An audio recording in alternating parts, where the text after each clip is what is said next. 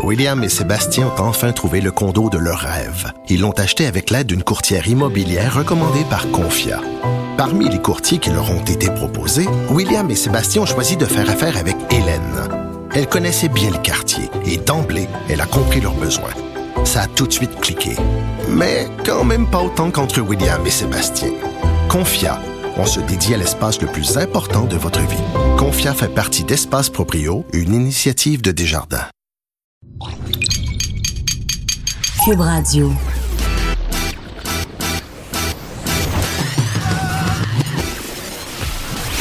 Pour elle, il n'y a jamais de mauvaise question. De 13 à 15. Les effronter. Avec Geneviève Peterson.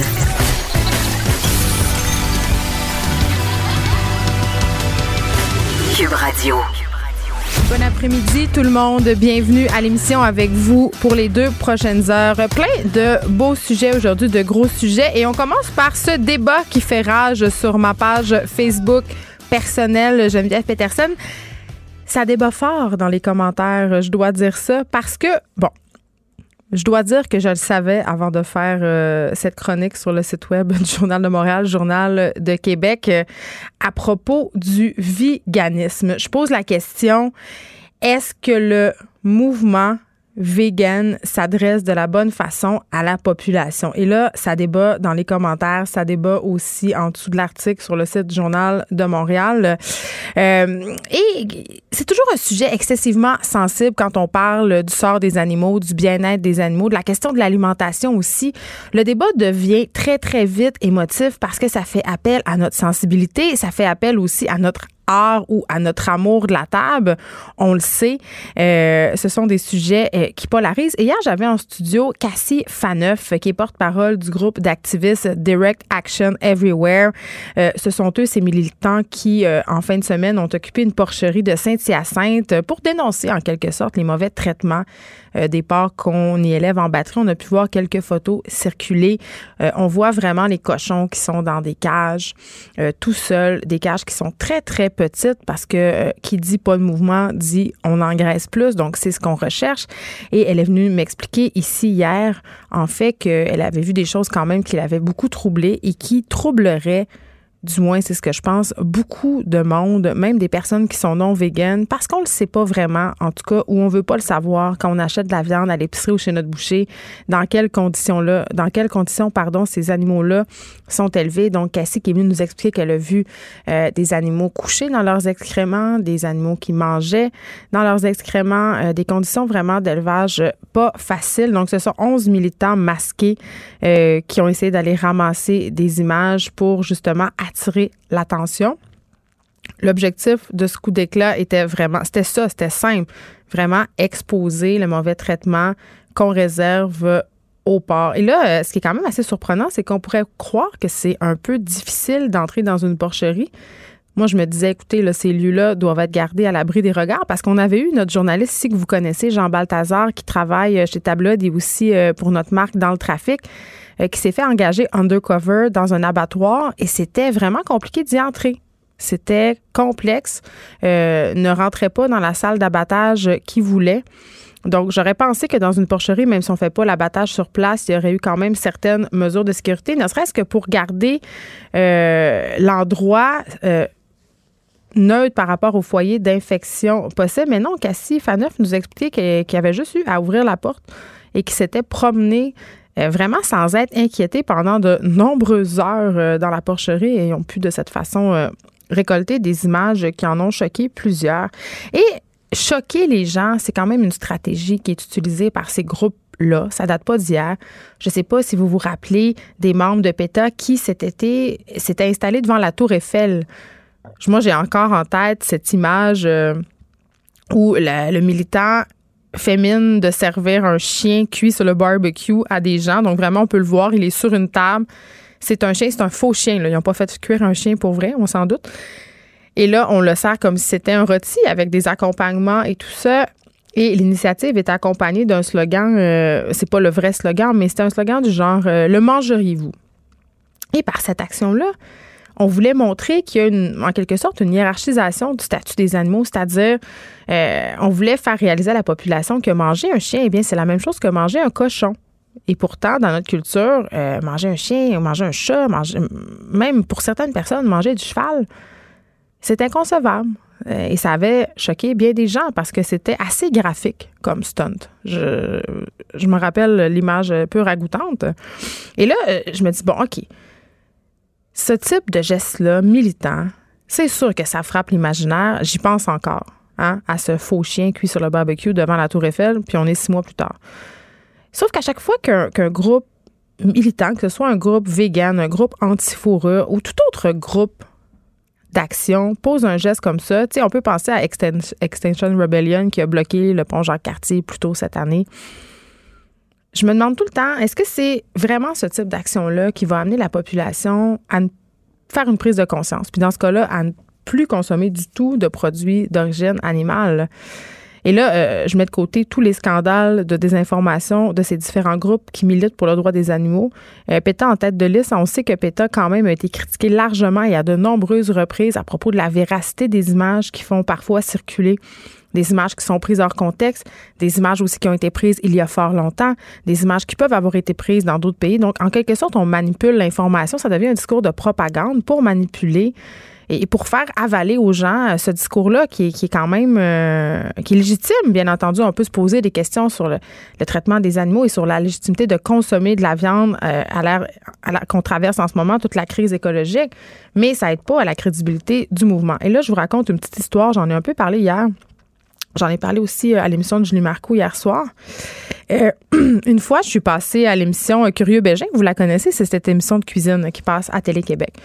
Et on a fait de la bouffe avec Jeannette Bertrand et Guylaine Tremblay. Et Madame Bertrand avait décidé de nous parler de son amour pour la tête fromagée. C'est un plat controversé s'il en est un. C'est pas vraiment ragoûtant. La tête fromagée, c'est un genre de terrine qu'on fait avec euh, le contenu de la tête du porc, certaines parties. Et l'accessoiriste du plateau avait euh, décoré la table avec une tête de cochon et on avait tourné des images pour les, aller à la pause où on embrassait la tête de cochon. Bref, c'était un peu ludique, c'était drôle. Mais rétrospectivement, je comprends que pour certaines personnes sensibles, cela euh, quand même a pu être très choquant. Et pour une personne végane, vraiment, ce sont des images, je l'ai compris par la suite, euh, très difficiles à voir. Je le conçois ça très, très bien. Et je peux dire avec le recul que c'était une mauvaise idée de faire ça. Euh, par contre, suite à la diffusion de l'émission, j'ai reçu beaucoup de messages d'insultes, de la haine par rapport à la tête de porc. J'ai même reçu euh, des menaces de mort d'une personne avec qui j'étais au secondaire. Euh, cette personne-là m'a écrit sur Facebook pour me dire qu'on devrait me retirer la garde de mes enfants parce que je suis une meurtrière. Et, et j'étais vraiment ébranlée. Je trouvais ça tellement démesuré, violent à recevoir. Et je me dis, juste tu moi ou c'est pas en traitant les gens d'assassins, en les faisant euh, se sentir comme les pires personnes de la Terre que le mouvement vegan va rallier du monde à sa cause? Je veux dire, quand on se fait insulter, quand on se fait dire qu'on est moralement inférieur, quand on se fait comme attaquer, tu sais, dans n'importe quelle discussion qu'on a avec quelqu'un, tu sais, quand, quand tu es en mode attaque, là, qu'est-ce que l'autre personne fait en face de toi?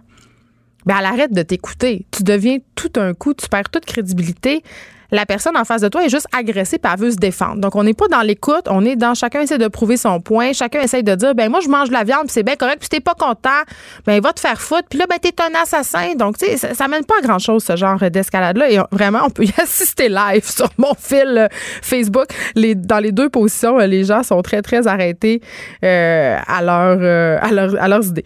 mais je le sais, là, je veux vraiment le dire parce que je trouve ça important. J'en ai plein d'amis qui sont véganes, j'en connais des personnes qui sont véganes puis qui ont pas ce type de discours-là. Mais malheureusement, dans les médias, c'est souvent ce type de discussion-là qui ressort.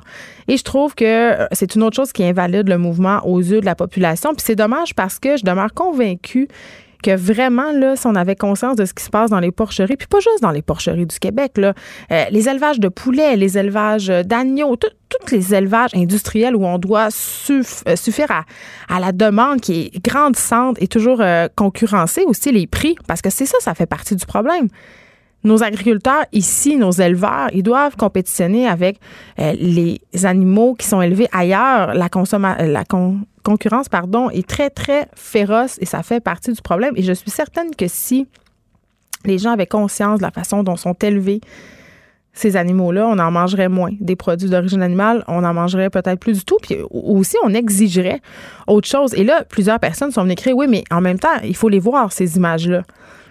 Justement pour conscientiser les gens. Mais je, sais pas. Moi, je pense qu'il faudrait miser sur l'éducation de la population euh, plutôt que sur ces actions-là qui sont, à mon sens, démagogues, sensationnalistes, qui, oui, vont avoir pour effet de faire parler d'eux à court terme, de choquer les gens parce que, tu sais, tu vas le voir, l'élevage de porc, tu vas faire Oh my God, ça a-tu du bon sens? Mais la vérité, c'est que deux semaines plus tard, tu vas être encore en train d'en acheter du bacon. Donc, vraiment, euh, je pense pas que sur le long terme, ça ait grand effet de faire passer ceux euh, qui mangent de la viande pour une gang de meurtriers. Je, je, sais pas. Euh, je sais pas comment on pourrait faire pour sensibiliser la population de façon non violente à la violence dont font l'objet les animaux dans les centres d'élevage. Parce que c'est clair, un filet de porc, ça vient pas dans une barquette à styromousse. Vraiment pas. Euh, puis je suis absolument convaincue qu'il y a plusieurs consommateurs qui seraient prêts à payer davantage pour consommer de la viande élevée de façon plus éthique. On l'a vu, le, bio, ça fonctionne de plus en plus. Et qui dit bio ne dit pas nécessairement élevage éthique. Hein, je veux juste qu'on le précise. Euh, puis d'un autre côté, je posais la question hier euh, à Cassie. Je me disais, OK, si demain matin, là, on se met tout à être vegan, bien, on va avoir un méchant problème environnemental parce que là, soudainement, il va y avoir une pression énorme pour produire certains types d'aliments. Et là, on va se retrouver avec d'autres problématiques. Comme quoi, rien n'est noir ou blanc. Euh, et le discours vegan, quand même, je crois, vraiment, en toute humilité, euh, devrait intégrer des nuances et accepter peut-être que tout le monde n'est pas rendu à la même place. Et au lieu d'avoir une espèce de discours accusateur, ben, d'essayer de comprendre les gens, où est-ce qu'ils sont rendus et de les accompagner là-dedans sans vouloir les convertir. C'est un espèce de discours religieux qui, moi, me tombe vraiment sur les nerfs. Ils sont vraiment intenses. Euh, et, vraiment, j'utilise pas le mot religion euh, par hasard. Là. Je trouve que certains véganes, on dirait qu'ils sont entrés en religion. Et euh, je dirais, il y a quand même un paradoxe par rapport à l'action qui a été menée en fin de semaine par Direct Action Everywhere. le président de l'Association des éleveurs de porc du Québec a quand même précisé qu'il aurait pu avoir des conséquences néfastes sur les animaux Hein, introduction de maladies euh, potentiellement mortelles. Et évidemment, ça leur a causé un stress énorme. Hein? Fait que ça va un petit peu à l'encontre des, valeurs véganes. Je dis ça vraiment euh, en toute humilité. Aujourd'hui, à l'émission, on va se parler euh, évidemment de cette, de cette triste nouvelle. L'animateur sportif Jean Pagé est décédé lundi soir à l'âge de 73 ans. Après s'être longtemps euh, battu contre le cancer de la prostate, c'était la deuxième fois qu'il était atteint de la maladie. On va recevoir euh, euh, Laurent Prou, le PDG de l'organisme Procure. il connaissait Jean Pagé depuis une quinzaine d'années.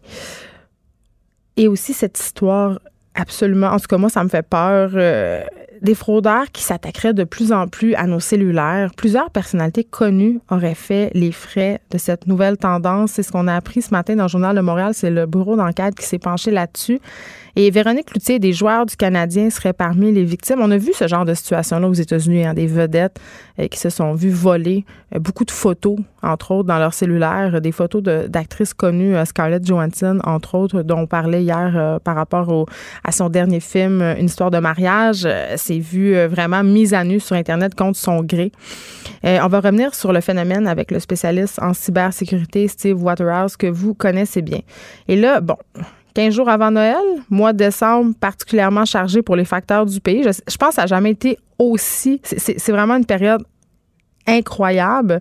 On le voit là, si on commande des choses sur Internet, le délai de livraison est vraiment très, très grand. Et c'est quand même fou parce qu'il y a quelques années, je ne sais pas si vous vous rappelez de ça, là, mais on remettait en question l'existence même de Post Canada. C'était mort, Post Canada. Et avec tout le boom des achats en ligne, vraiment, euh, ça a revivifié ce secteur-là d'activité dans notre économie. Donc, euh, comment ils font les facteurs pour euh, composer avec la demande accrue? On va s'intéresser à la réalité de ces travailleurs-là pendant la période des fêtes. Et aussi, excellente nouvelle, parce qu'il faut aussi qu'il y ait des bonnes nouvelles. le gouvernement serait sur le point de consigner les bouteilles d'eau et de vin. Ça fait longtemps qu'on attendait ça, là.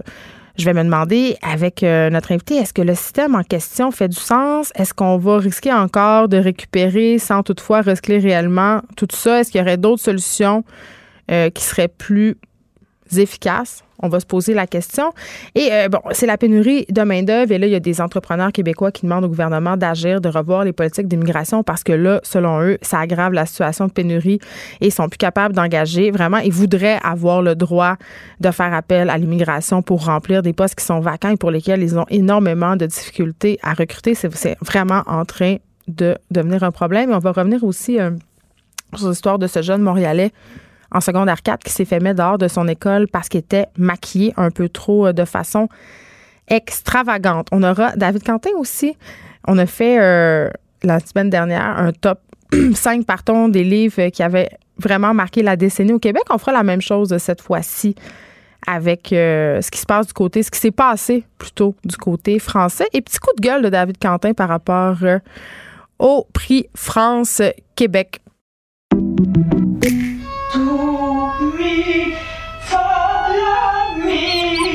Votre maison, c'est un espace où vous pouvez être vous-même.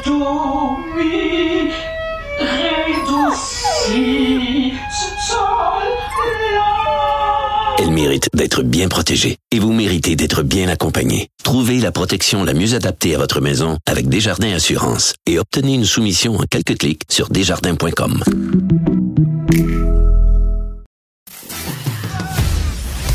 Geneviève Peterson, la seule effrontée qui sait se faire aimer. Jusqu'à 15, vous écoutez Les effrontés.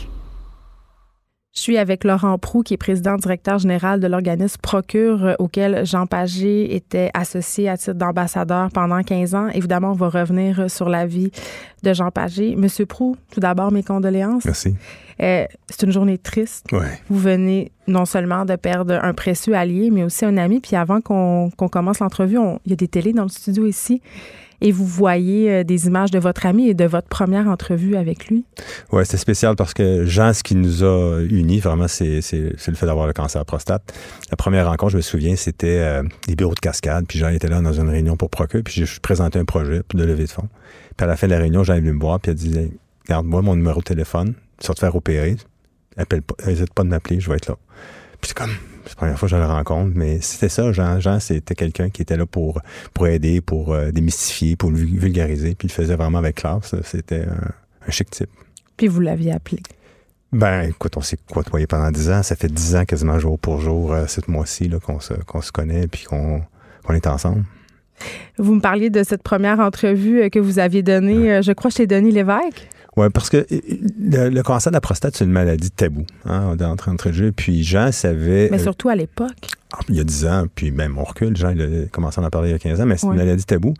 Puis euh, moi, j'avais euh, consulté des, des, des, chercheurs qui m'avaient dit ben, les gens, les hommes n'en parlent pas. J'avais dit ça à Jean, les hommes n'en parlent pas. Alors, on fait une entrevue avec euh, Denis Lévesque, puis c'est ma première entrevue télé. à vie. À vie. Ouais. Puis finalement, Denis Lévesque commence à parler d'orgasme. Puis à la sortie d'entrevue, j'ai dit, c'est ça, pas de tabou. Puis là, comme, OK, c'était le bain de, le bain des médias, mais c'est, effectivement, genre, il n'y avait pas de tabou. C'était fait toujours avec euh, beaucoup de respect. C'est pas, euh, mais c'est quand même aussi dans l'objectif de vulgariser puis d'enlever les tabous reliés à cette maladie-là. Puis j'ai fait ça de façon admirable parce que, bon, on parle de tabou, vous parliez d'orgasme. Les hommes ont peur euh, que ça fonctionne plus? Jean, son, son commentaire, puis dans cette émission-là, c'était de dire que c'était meilleur après. Puis là, c'était quasiment de suggérer de se faire enlever la prostate. Là, ben, mettez-vous pas en ligne pour vous la faire enlever. Euh, puis que c'était partagé par euh, Jacques Duval, etc., que c'était meilleur après. C'est bon, est-ce que... Et j'ai dit, bah, c'est dans ta tête, mais on s'en fout, c'est dans sa tête ou pas, c'était meilleur après, c'était correct que ce soit meilleur après. Puis il y a quand même toute cette question aussi, je crois, euh, puis c'est abordé euh, dans beaucoup d'articles entourant le décès euh, de M. Pagé. La question du secret aussi. Jean Pagé qui avait choisi, comme beaucoup d'hommes, je pense, de ne pas en parler à sa famille en premier. Vous voyez ça fréquemment? Euh, encore, oui, encore. Je, mais je veux dire, oui, oui, encore. Parce qu'il y a, pour toutes sortes, comme pour toutes sortes de maladies, je pense qu'il y a quand même un certain niveau de tabou. Puis la performance est, beaucoup reliée à cette maladie-là, donc la performance d'homme, d'être performant, etc. Euh, c'est encore fréquent, mais je dirais que c'est les moins fréquents qu'il y a dix ans, si on veut. Euh, J'ai contribué à ce que les hommes puissent en parler. Au départ, lorsqu'on avait des kiosques chez Procure, c'était des femmes qui venaient nous voir. Ensuite, c'était, ben, j'ai un ami que. Puis aujourd'hui, c'est ben, j'ai un problème. Puis Jean, un de ses, de ses grands, ses, grands objectifs, c'était d'établir la ligne de soutien. Parce qu'il dit, Laurent, tu sais, les gens, les hommes vont pas parler dans un groupe entre eux. ça prend une ligne de soutien qui vont pouvoir parler, s'ils veulent, de façon anonyme, mais pouvoir échanger avec un, un, spécialiste du domaine. Parce qu'on on le sait, lorsqu'on quitte le bureau du médecin, ça a pris cinq minutes d'avoir la mauvaise nouvelle. Comment ça se passe? Ah, dans mon cas, c'était assez spécial parce que je suis rentré dans le bureau du médecin, puis il a commencé à fouiller dans ses dossiers, puis là, il comprenait pas les résultats. Il a appelé l'hôpital, puis là, il a dit, ben retournez donc dans la salle d'attente. On savait-tu que quand j'étais dans la salle d'attente que j'avais le cancer? Puis je les blâme pas, je veux dire, ils ont un paquet de dossiers, mais c'est ça, c'est ça procure, c'est de prendre le relais, d'être là en soutien à ces hommes-là. Nous, on a des infirmiers, infirmières qui vont, qui vont euh, répondre au téléphone pour aider ces hommes-là qui ont, viennent d'avoir une nouvelle. Puis la famille aussi, hein, les, les, conjoints, conjoints, euh, les enfants, c'est c'est aussi c'est une histoire de famille comme tous les cancers, mais c'est une histoire de famille. Alors ça affecte la famille. Oui, puis c'est. euh, en tout cas, j'ai jamais vécu ça, puis j'ai personne près de moi qui a eu cette maladie-là.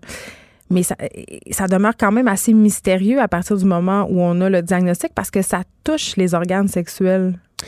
Oui, ça, Donc, c'est- on- oui, ça va. euh, bon, euh, un des problèmes qu'il va y avoir, c'est le manque plus d'érection. L'autre problème, Ouais. c'est l'incontinence urinaire. Mais dans un certain sens, c'est- c'est une éjaculation qui n'a pas de liquide. Donc, euh, je veux dire, c'est pas, il n'y a pas de, il y a pas de perte à autre que ça, si on veut. Euh, Les hommes qui, qui fonctionnent très bien après avoir été opérés, il n'y a pas de, il y a une période d'adaptation. Ça prend un certain temps, mais c'est pas. euh, Parce que psychologiquement, ça doit influencer, c'est j'imagine. sûr. C'est sûr. Je ne veux pas comparer comme le cancer du sein, mais c'est un peu. Le sein, on peut perdre euh, un peu, d'avoir le sentiment d'avoir perdu un peu de féminité, puis la même chose avec l'homme, c'est peut-être un peu de masculinité, mais ça s'arrête pas à ça, là, c'est sûr. Euh, je veux qu'on se parle parce que vous êtes euh, directeur de procure depuis très longtemps. Euh, vous parliez tantôt que les choses avaient beaucoup évolué. Euh, Qu'est-ce qui a le plus changé par rapport à comment on perçoit cette maladie-là? Parce que c'est sûr que des personnes comme Jean Pagé qui s'associent à une cause comme ça, ça donne un rayonnement qui est extraordinaire. Vous, avez, vous réussissez à ramasser des fonds. Vous avez cette initiative au mois de novembre du nœud papillon. Où est-ce qu'on est rendu là? là? Je pense que Jean en est euh, le résultat de, de la recherche, c'est qu'il a réussi à parce qu'il a dépassé tous les pronostics. Là. Je veux dire, Jean était, était en, en soins palliatifs, donc on n'était pas en curatif, mais ça fait quand même, il a bénéficié de traitements de chimio qui a, été, qui a permis de prolonger sa vie. Mais est-ce que c'est vrai que c'est un cancer qui évolue très lentement? On entend souvent ça. J'ai- j'ai- J'aime, j'aime- oui et non. Parce qu'il y a des gens de 60 ans qui vont mourir, puis il y a des gens de 50 ans qui vont mourir. Puis j'avais un patient qui m'avait dit, j'aime pas ça entendre à la radio qu'on dit c'est une maladie qui, qui les vieux ont, puis on- tout le monde meurt du cancer. Ben, prostate. c'est comme un préjugé. Jean Ouais. à 73 ans, est-ce que c'est vieux? Moi, je trouve pas. Non. Moi, c'est totalement jeune. Il y a des, il y a des jeunes enfants encore, il y a des, des, des jeunes adultes comme enfants. Il Mm. est grand-père. 73 ans, moi, je trouve, ça jeune. Je trouve pas ça vieux. Alors, ça, c'est comme son cousin, mort à 63 ans. C'est jeune, 63 ans aujourd'hui. Alors, oui, c'est une maladie qui évolue lentement. Dans certains cas, non. Puis le problème qu'on a, puis j'avais écrit un article là-dessus dans le journal, c'est que les hommes, tu leur dis de pas grave de se faire checker, de se faire diagnostiquer, c'est pas grave, c'est, ça évolue lentement. C'est toutes des bonnes raisons pour pas aller chez le médecin. Oui, parce que tu dis ça, ah, au pire, hein? C'est ça, c'est pas moi. temps. Pas moi. ce Parce que pas- tant qu'on y va pas, c'est pas vrai. Exact. Puis, puis il y avait une statistique qui disait 72 des hommes aimeraient mieux, mieux faire des tâches ménagères que d'aller chez le médecin. Puis là, on leur donne une superbe raison en leur disant, ben non, c'est pas besoin de te faire diagnostiquer. Puis quand on parle des urologues, il dit, ben des hommes arrivent dans notre bureau, mais là, il est un peu trop tard parce que c'est, il y a des métastases ailleurs. Alors, la meilleure chose, discussion avec son médecin. Est-ce que je suis à risque et pas? Puis c'est quoi les conséquences de Sinon, il faut se rendre dans le bureau du médecin. Puis il n'y a pas un médecin qui va vous refuser de vous accueillir si vous avez, un, des problèmes, mais également si vous posez des questions. Parce que Dr. Google va prendre la relève. Ben, docteur Google, de toute façon, à chaque fois qu'on y va, on a le cancer de quelque chose. Exact. Ça, Puis les hommes, ils ne se rendent même pas là. là. Fait que, ils vont pas sur Google? Ben, je veux dire, moi, je, moi, je l'avais pas fait. Puis, je veux dire, aujourd'hui, on a 75 000 visites par mois sur notre site web. C'est énorme, mais c'est une source d'information qui est pertinente. Euh, Ben, les gens vous connaissent, c'est ça, à cause exact. du travail de gens. majoritairement. Exactement. Et est-ce que, euh, je sais pas, peut-être qu'il y a des hommes qui nous écoutent en ce moment et qui se posent des questions. Tu sais, des fois, on a un doute, il y a un instinct très fort, je crois. Parfois, on veut pas l'écouter. Est-ce qu'il y a des, des, des signaux? Il y a des signaux qui, qui peuvent s'apparenter, parce que je ne veux pas alarmer personne, qui peuvent s'apparenter à une infection de la prostate, qui Mm. peuvent s'apparenter. Alors, c'est- sûr que, je reviens à la base, si on a, tu sais, une lumière jaune allume sur un tableau de bord d'une voiture, l'homme va, porter- va, pas- va porter sa voiture au garage. Mm. Ça s'allume dans son tableau de bord de santé. Je suis pas sûr qu'il va le faire. Mais lorsque ça arrive, il faut le faire. Il faut pas attendre. Même chose qu'on ferait avec sa voiture. Je veux dire, euh, je suis certain que les bilans de, de voitures sont à jour. On a 8000 kilos, changement d'huile, etc. Mais c'est la même chose dans, dans sa vie perso. Il faut faire la même chose avec sa santé. Mais on l'a vu récemment dans plein de dossiers de l'actualité, les hommes souvent attendent tellement longtemps avant de demander de l'aide, puis même de l'aide psychologique après Ouais. avoir eu le diagnostic. Je pense qu'il y en a qui peuvent euh, vivre ça chez eux tout seuls pendant très longtemps. Oui, puis ça, c'est, je veux dire, c'est- on, on a- on offre ce genre de soutien. On a du parrainage. Euh, Jean a fait du parrainage. Il a fait du parrainage avec d'autres artistes, mais il a fait du parrainage aussi avec des patients. Euh, puis ça, c'est une façon aussi de pouvoir. Chaque cas est particulier, mais quand même de savoir qu'il y a quelqu'un. C'est- pour ça la marche. hein. La marche, on l'a nommé Marche du courage Jean Pagé. Les gens qui ont eu le cancer de prostate ont un chandail rouge. Puis si on voyait tous les gens qui s'agglutinent ensemble, qui ont un chandail rouge pour pouvoir échanger, c'est vraiment merveilleux pour ça. Ça permet de, d'échanger sur la maladie. C'est quoi votre meilleur euh, souvenir avec Jean Pagé, M. Prou? Écoutez, moi, j'ai voyagé avec Jean au lac Saint-Jean. Il vient de là. Oui, ben, il vient du Saguenay, mais Ouais. on est allé au lac Saint-Jean ensemble, puis j'ai dit, il y a plein d'anecdotes dans la voiture que je ne peux même pas répéter, puis Ah, pour ben moi, font partie de ma vie aujourd'hui, que je trouve vraiment fantastique. J'ai été privilégié de pouvoir partager ça avec Jean. Jean, c'est un ami. Je perds aujourd'hui un ami, puis je perds- Jean il a donné un, un sens à ma vie professionnelle, puis Jean- je le remercie énormément. Et moi, je vous remercie d'avoir été ici pour, en- pour parler euh, avec nous euh, de ce qu'il a été pour vous et pour Procure Laurent Prou. Merci, président directeur général de l'organisme Procure. On peut aller sur Internet pour se renseigner. Procure.ca. Exactement. Merci beaucoup. Merci. Merci, c'était vraiment délicieux. Hey, vous reviendrez, là. Ah oui, vraiment, bye. vraiment bon. Merci. Faites attention à Ah vous oui. Ouais. OK, salut, à la prochaine. Votre auto, c'est un espace où vous pouvez être vous-même. Hey, c'était pas mangeable comme repas. Elle mérite d'être bien protégée et vous méritez d'être bien accompagné. Trouvez la protection la mieux adaptée à votre auto avec Desjardins Assurance et obtenez une soumission en quelques clics sur desjardins.com.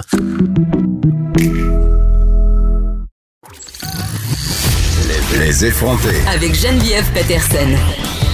Les vrais enjeux, les vraies questions. Vous écoutez Les effrontés. Si vous êtes comme moi, vous allez, vous avez déjà fait la plupart de vos achats des fêtes en ligne et ça, ça veut dire que pendant le temps de Noël, nos facteurs de Poste Canada, ils sont débordés. Le mois de décembre, c'est la période euh, de l'année où je crois euh, c'est le plus occupé. Euh, Puis vraiment, c'est dû à nos achats en ligne. Je disais en début d'émission euh, que Poste Canada, il y a quelques années, connaissait de grandes difficultés. On savait plus trop quoi faire pour revitaliser. On parlait même euh, de la mort des facteurs. Et là, ben non, le, le commerce en ligne a vraiment redonné un boom à tout ça. On va s'intéresser à la réalité de ces travailleurs de l'ombre de nos cadeaux de Noël. Nos- les vrais lutins, ce sont eux. Alain Robitaille, bonjour, président de la section locale de Montréal du syndicat des travailleurs et travailleuses des postes, est avec nous. Bonjour. Bonjour, Mme Patterson. Euh, quand même, euh, je dis à la blague que les vrais lutins, c'est vous, mais je pense que j'ai quand même raison. Là, en fin de semaine, vous avez livré un nombre record euh, de colis à Montréal. Oui, nos lutins sur, euh, sur le, le plancher ont fait ça. Oui, euh, en fait, euh, juste dimanche, là, 50 000 colis ont été livrés par les, les facteurs factrices là, dans la grande région de Montréal. Mais c'est Donc, il y a, il y, a, il y, a, il y a- de la job. Il y a à peu près 30% d'augmentation de colis et ça, ça se répercute là, sur plein d'aspects du, du travail de, de nos facteurs factrices et de tous les travailleurs des postes. C'est c'est une réalité qui est, qui est réjouissante pour certains et difficile pour d'autres, dont, dont nos travailleurs. Qu'est-ce que ça change concrètement pour euh, la route d'un facteur, par exemple?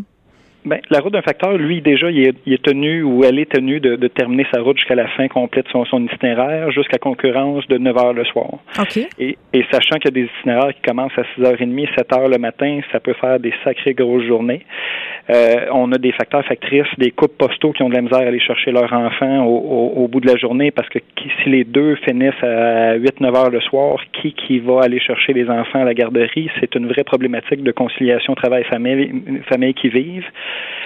travaillent longtemps dans la noirceur. Euh, là, on sait qu'ils font du travail le- le- la fin de semaine, donc pas juste en sortant la semaine, mais aussi la fin de semaine pour livrer les colis. Donc, ils travaillent vraiment d'arrache-pied pour faire ça. Ça, c'est une des réalités que, que nos, nos, nos travailleurs des postes vivent. On a aussi un parallèle pour ce qui est des, des bureaux qui sont plus urbains, là, en, en périphérie de Montréal. On a des facteurs factrices ruraux, major- majoritairement des femmes qui sont dans, dans ces emplois-là. Et, et ces, ces personnes-là, ben là, on parle même pas de surtemps. S'ils ben, mettons que moi, je suis facteur rural, j'ai une route de 6h30, le temps des fêtes signifie un débordement de travail, euh, je dois travailler 8, 9, 10 heures, ben je suis payé 6h30, euh, peu importe euh, le travail que j'ai fait au bout de la ligne.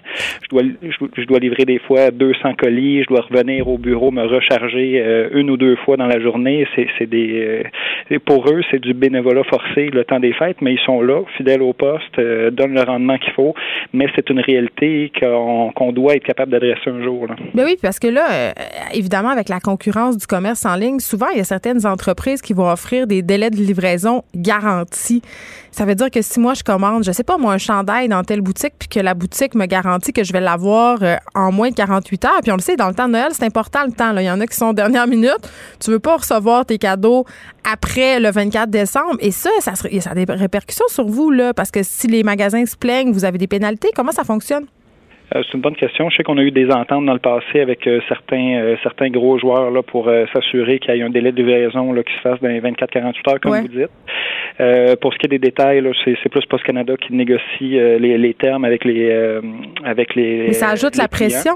Absolument. Là au, bout de la ligne, c'est il y, a politique de plancher clair à Post Canada, donc à chaque jour, on doit tout livrer ce que sur le plancher dans les dans, dans les bureaux de poste. Et là, ça, ça ajoute encore plus de pression. Ce qui est, ce qui est triste un peu, c'est que ça fait euh, ça fait belle lurette là, qu'on essaie de négocier euh, des termes de convention collective. L'augmentation des colis, on la voit venir depuis longtemps.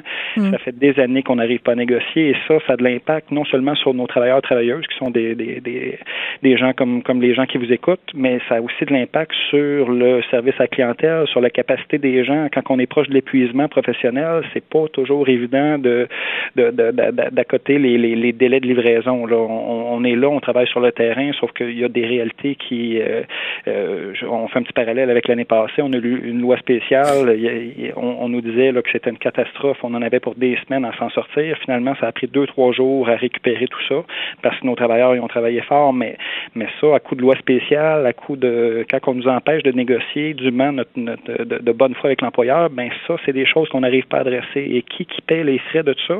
Les clients et nos travailleurs des postes qui sont, qui sont pris dans les drôles de situation. Mais c'est OK, pendant que, mettons, moi, je suis une factrice, puis que, probablement, on dit-tu factrice ou on dit facteur? euh, moi, je dirais factrice, mais je, Bon, d'accord. Euh, si je suis factrice, puis que je fais ma route, puis que là, il faut que je livre mes affaires dans un délai X euh, pour manger, puis aller faire pipi, je fais quoi? Euh, en fait, Moi, je pose des questions concrètes. Ben, c'est bien concret. Tu te trouves un restaurant pas loin, tu sors, tu bifurques un petit peu de ta route pour être capable d'aller euh, à tes besoins les plus élémentaires. Il y a des, il y a des gens justement pour arriver à la fin de la journée qui, qui coupent là dans, dans leur pause, qui, qui dans des repas dans leur pause, qui, qui ça a l'air banal de même, mais au bout de la ligne, jour après jour, dans le temps des fêtes, mais là ça commence à peser. Puis c'est un, vrai un vrai enjeu de santé et sécurité au bout de la ligne. On a on doit pouvoir se reposer d'autant plus dans des moments comme ça. Donc il y a des gens qui grattent pas leur marche là, hein? Non, non, il y a des gens qui ne grattent pas leur marche. On les invite à le faire, c'est sûr. Nous, ce qu'on dit à nos travailleurs, c'est qu'on s'expose pas à la santé pour des marches pas déneigées. On, on doit se respecter d'abord et avant tout, en, puis être raisonnable là-dedans. Mais c'est sûr que des, des marches euh, euh, enneigées, on, ne se présente pas là. Puis avec raison, parce qu'on on est l'employeur. Parce que Canada, c'est l'employeur avec le plus d'accidents de travail au pays. Là, d'année après année, on se bat avec les, les mines, savoir c'est qui qui va avoir le plus d'accidents de travail. Souvent contesté par Post Canada. Euh, Mais qu'est-ce qui se passe? C'est à cause de la glace? C'est à cause de quoi, majoritairement? Chute chute et blessures, ouais. chute et glissade, ça c'est sûr que c'est un enjeu premier. On a des méthodes de livraison qu'on qu'on qu'on qu'on dit qui sont pas euh, pas très santé sécurité, donc du, du, du courrier sur l'épaule, on travaille avec plusieurs poignées euh, quand vient le temps de sortir dehors. Donc au lieu de travailler avec une seule poignée où tout le courrier est consolidé, on a deux, trois poignées avec les circulaires. C'est quoi une poignée? Une poignée, c'est un donc euh, plusieurs lettres assemblées avec un élastique. Ah, OK. Et là, on travaille avec une poignée de courrier qu'on a classé le matin dans la succursale, une, une, poignée de courrier qui est classée par les machines, donc euh, faite automatisée, euh, automatisée, mais on travaille avec plus qu'une une poignée. On travaille avec les circulaires qui sont non adressés. Euh, qu'on livre de porte en porte. On travaille avec les colis qui, des fois, c'est 200 colis par jour, plus la route, là, plus euh, 1000, 1000, 1500 portes des fois. Là. Donc, ils sont en forme, nos facteurs et nos factrices? Ils sont, ils sont bioniques, vos facteurs et factrices. Je, je, vous dirais, je leur lève mon, mon chapeau. Je suis facteur moi-même. Ça fait longtemps que je n'ai pas sorti une route, mais je, je, je, la vois, la réalité de, de, de ce qu'ils font sur le terrain. Puis ils font ça par amour pour le service postal. C'est ça le lien de, de nos travailleurs. C'est le service à clientèle, c'est le, le contact clients, c'est ça qui les pousse à donner ce service-là, malgré toutes les impondérables et les problématiques qui se dressent euh, devant eux. Là. Bon, Monsieur Robitaille, j'ai ma petite, oui. tu sais, je suis une millénariale, donc je suis égoïste. J'ai une petite question égoïste, OK? Là, je suis vraiment contente parce qu'enfin, je vais pouvoir la poser à un facteur. Pourquoi mon facteur, pourquoi il laisse jamais mon colis devant ma porte même si je suis pas là, même si j'ai marque que je veux qu'il le laisse, que c'est pas grave si je me le fais voler, je veux juste qu'il me le laisse? De plus en plus, il va le faire parce que maintenant, on a l'autorisation de le faire, euh, de laisser le colis en lieu sûr, euh, en lieu sûr mais c'est des procédures internes de Post Canada qui faisaient en sorte qu'on ne pouvait pas faire ça. Contrairement à d'autres compagnies qui laissent peut-être devant la porte, nous, on, euh, Post Canada avait, avait comme, comme mot d'ordre de sécuriser à tout prix le, le, courrier, ce qui est une, belle logique, mais quand il y a l'option d'avoir un lieu sûr autre que, le sous-bureau, donc le comptoir postal où vous allez chercher le, le colis, ben, cette option-là maintenant est envisagée et envisageable pour nos facteurs factrices. Donc, il devrait être à même, euh, encore là, s'il y a un lieu sûr, de vous euh, de, laisser le colis à cet endroit-là en vous indiquant à vous personnellement où, se trouve votre colis. Fait qu'on ça devrait se résorber, ça. Ça me fait un peu rire euh, de s'assurer de la sécurité de notre courrier parce que la majorité des gens ont une boîte aux lettres qui n'est pas barrée. N'importe qui peut passer, prendre mes lettres. On l'a vu, là, il y a eu plusieurs euh, scandales de, données personnelles, des cartes de crédit euh, qui sont ouvertes. Euh, donc, tu sais, garder notre courrier en sécurité, un coup qui est rendu dans la boîte aux lettres, il n'y a plus grand-chose à faire. Non, il y a ça. La seule chose, c'est que les. Puis on a vu, parce qu'il y a eu des boîtes postales communautaires implantées un peu partout. il y en existe depuis une vingtaine d'années. vous en avez? Non, pas moi, ils sont barrés, ces, ces boîtes-là. Ils sont barrés. Par contre, il y a eu des vols dans ces boîtes postales communautaires-là et c'est beaucoup plus facile. De, c'est, souvent dans des terrains vagues, un petit peu euh, à, l'abri de la lumière et compagnie. C'est plus difficile pour un voleur de, se présenter de porte à porte dans un quartier résidentiel pour mm. essayer d'avoir l'espoir de trouver un courrier qui pourrait représenter une valeur, une valeur à ses yeux. On a vu beaucoup plus de problématiques et même euh, euh, des, des, groupes un petit peu plus organisés s'attaquer aux boîtes postales communautaires parce que d'un seul arrêt, rapidement, on a peut-être accès à plusieurs euh, à, une série de courriers. Et ça, ça a été adressé plusieurs fois à la police. Euh, je, je, conseille à personne de faire une chose comme ça parce que euh, les, les conséquences sont lourdes. Ah. Là, les colis, ça a augmenté de 30% Vous avez engagé des nouveaux effectifs, mais là, ce que je comprends de notre discussion, c'est quand même, il y a beaucoup de choses qui pourraient être faites pour améliorer la situation pour vous et aussi pour nous, parce que là, est-ce qu'on peut s'attendre à des délais? En fait, là, pour l'instant, il y a, il y a en effet des, des, des délais. Les délais ils sont dus parce qu'on a, on a mis beaucoup de choses en place malgré le fait qu'on qu'on qu'on souhaite une convention collective. On, ça ne nous empêche pas de déployer ce qu'on a besoin pour assurer un service postal de qualité. On a mis beaucoup de choses en place avec l'employeur pour s'assurer que le courrier se livre, mais euh, la problématique qu'on vit présentement, c'est une problématique un petit peu un jeu de Tetris qu'il y a dans la, la cour à Ville-Saint-Laurent, la grosse usine de Post Canada, où il y a beaucoup, beaucoup, beaucoup de remorques qui sont qui sont là, qui complexifient euh, un petit peu le, le, déplacement de chacune de ces remorques-là. C'est là où on fait le dispatch à cette usine-là? OK. C'est là où, dans le fond, les, les, les remorques sont déchargées ou, et, et où d'autres remorques sont, sont chargées dans le but de les envoyer vers les, les, les, bureaux de poste pour que ça soit livré. Et ça, c'est tout un jeu de casse-tête présentement. C'est ce qui explique présentement le délai parce que pour ce qui est des opérations en succursale, ça, ça, ça, ça fonctionne assez bien. Euh, il y a des problématiques de santé et sécurité pour les commis dans cette dans cette usine-là parce qu'il y, y a, tellement de travail, de, pas de travail accumulé, là, mais il y a tellement de matériel postal accumulé partout qu'il y a des enjeux de santé et sécurité qui, euh, qui pointent le nez euh, dans, le plan mécanisé. donc, c'est complexe, mais un coup que la situation de la Cour va être résorbée, et on me dit que Post Canada, fait des démarches avec euh, les, compagnies de transport pour qu'ils viennent rechercher rapidement leur, leur remorque vide un coup que ça, ça va être déployé. Comme je vous le dis, l'année passée, il y avait, soi-disant passant, selon Post Canada, péril dans la demeure. Ben, ce péril-là s'est résorbé en deux jours, deux, trois jours. Fait qu'on on a bon espoir que nos travailleurs vont être là dès, dès que ça, ça débloque et qu'on va être capable de livrer, euh, puis d'assurer que les, les, lutins de Noël puissent livrer les, les cadeaux de Noël. ce sont eux les véritables zéro. Euh, merci beaucoup, Alain Robitaille. Et là, je veux juste rappeler aux gens, là, ils travaillent fort, nos facteurs, nos factrices. Déblayez-les vos marches, rendez-leur euh, la vie plus facile et commandez. Dépêchez-vous de commander si vous voulez avoir votre stock euh, pour Noël. Alain Robitaille, président de la section locale de Montréal du syndicat des travailleurs et travailleuses des postes. Merci beaucoup de nous avoir parlé. Joyeux Noël. Merci infiniment.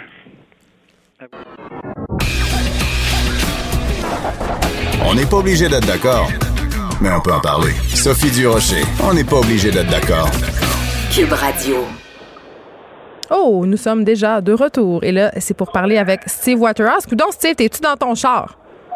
Ben non, Geneviève, là, je suis dans un lieu pas trop exotique, mais qui me permet de te parler. Parfait. Mais si on entend du petit bruit euh, d'arrière-fond, on saura à quoi s'en tenir. Là, on se parle euh, de ce, de ce nouveau scandale que notre bureau d'enquête a sorti ça ce matin dans le Journal de Montréal, des fraudeurs qui s'attaqueraient de plus en plus à nos cellulaires. Ça, ça nous surprend pas. Hein. On en a parlé plusieurs fois, toi et moi.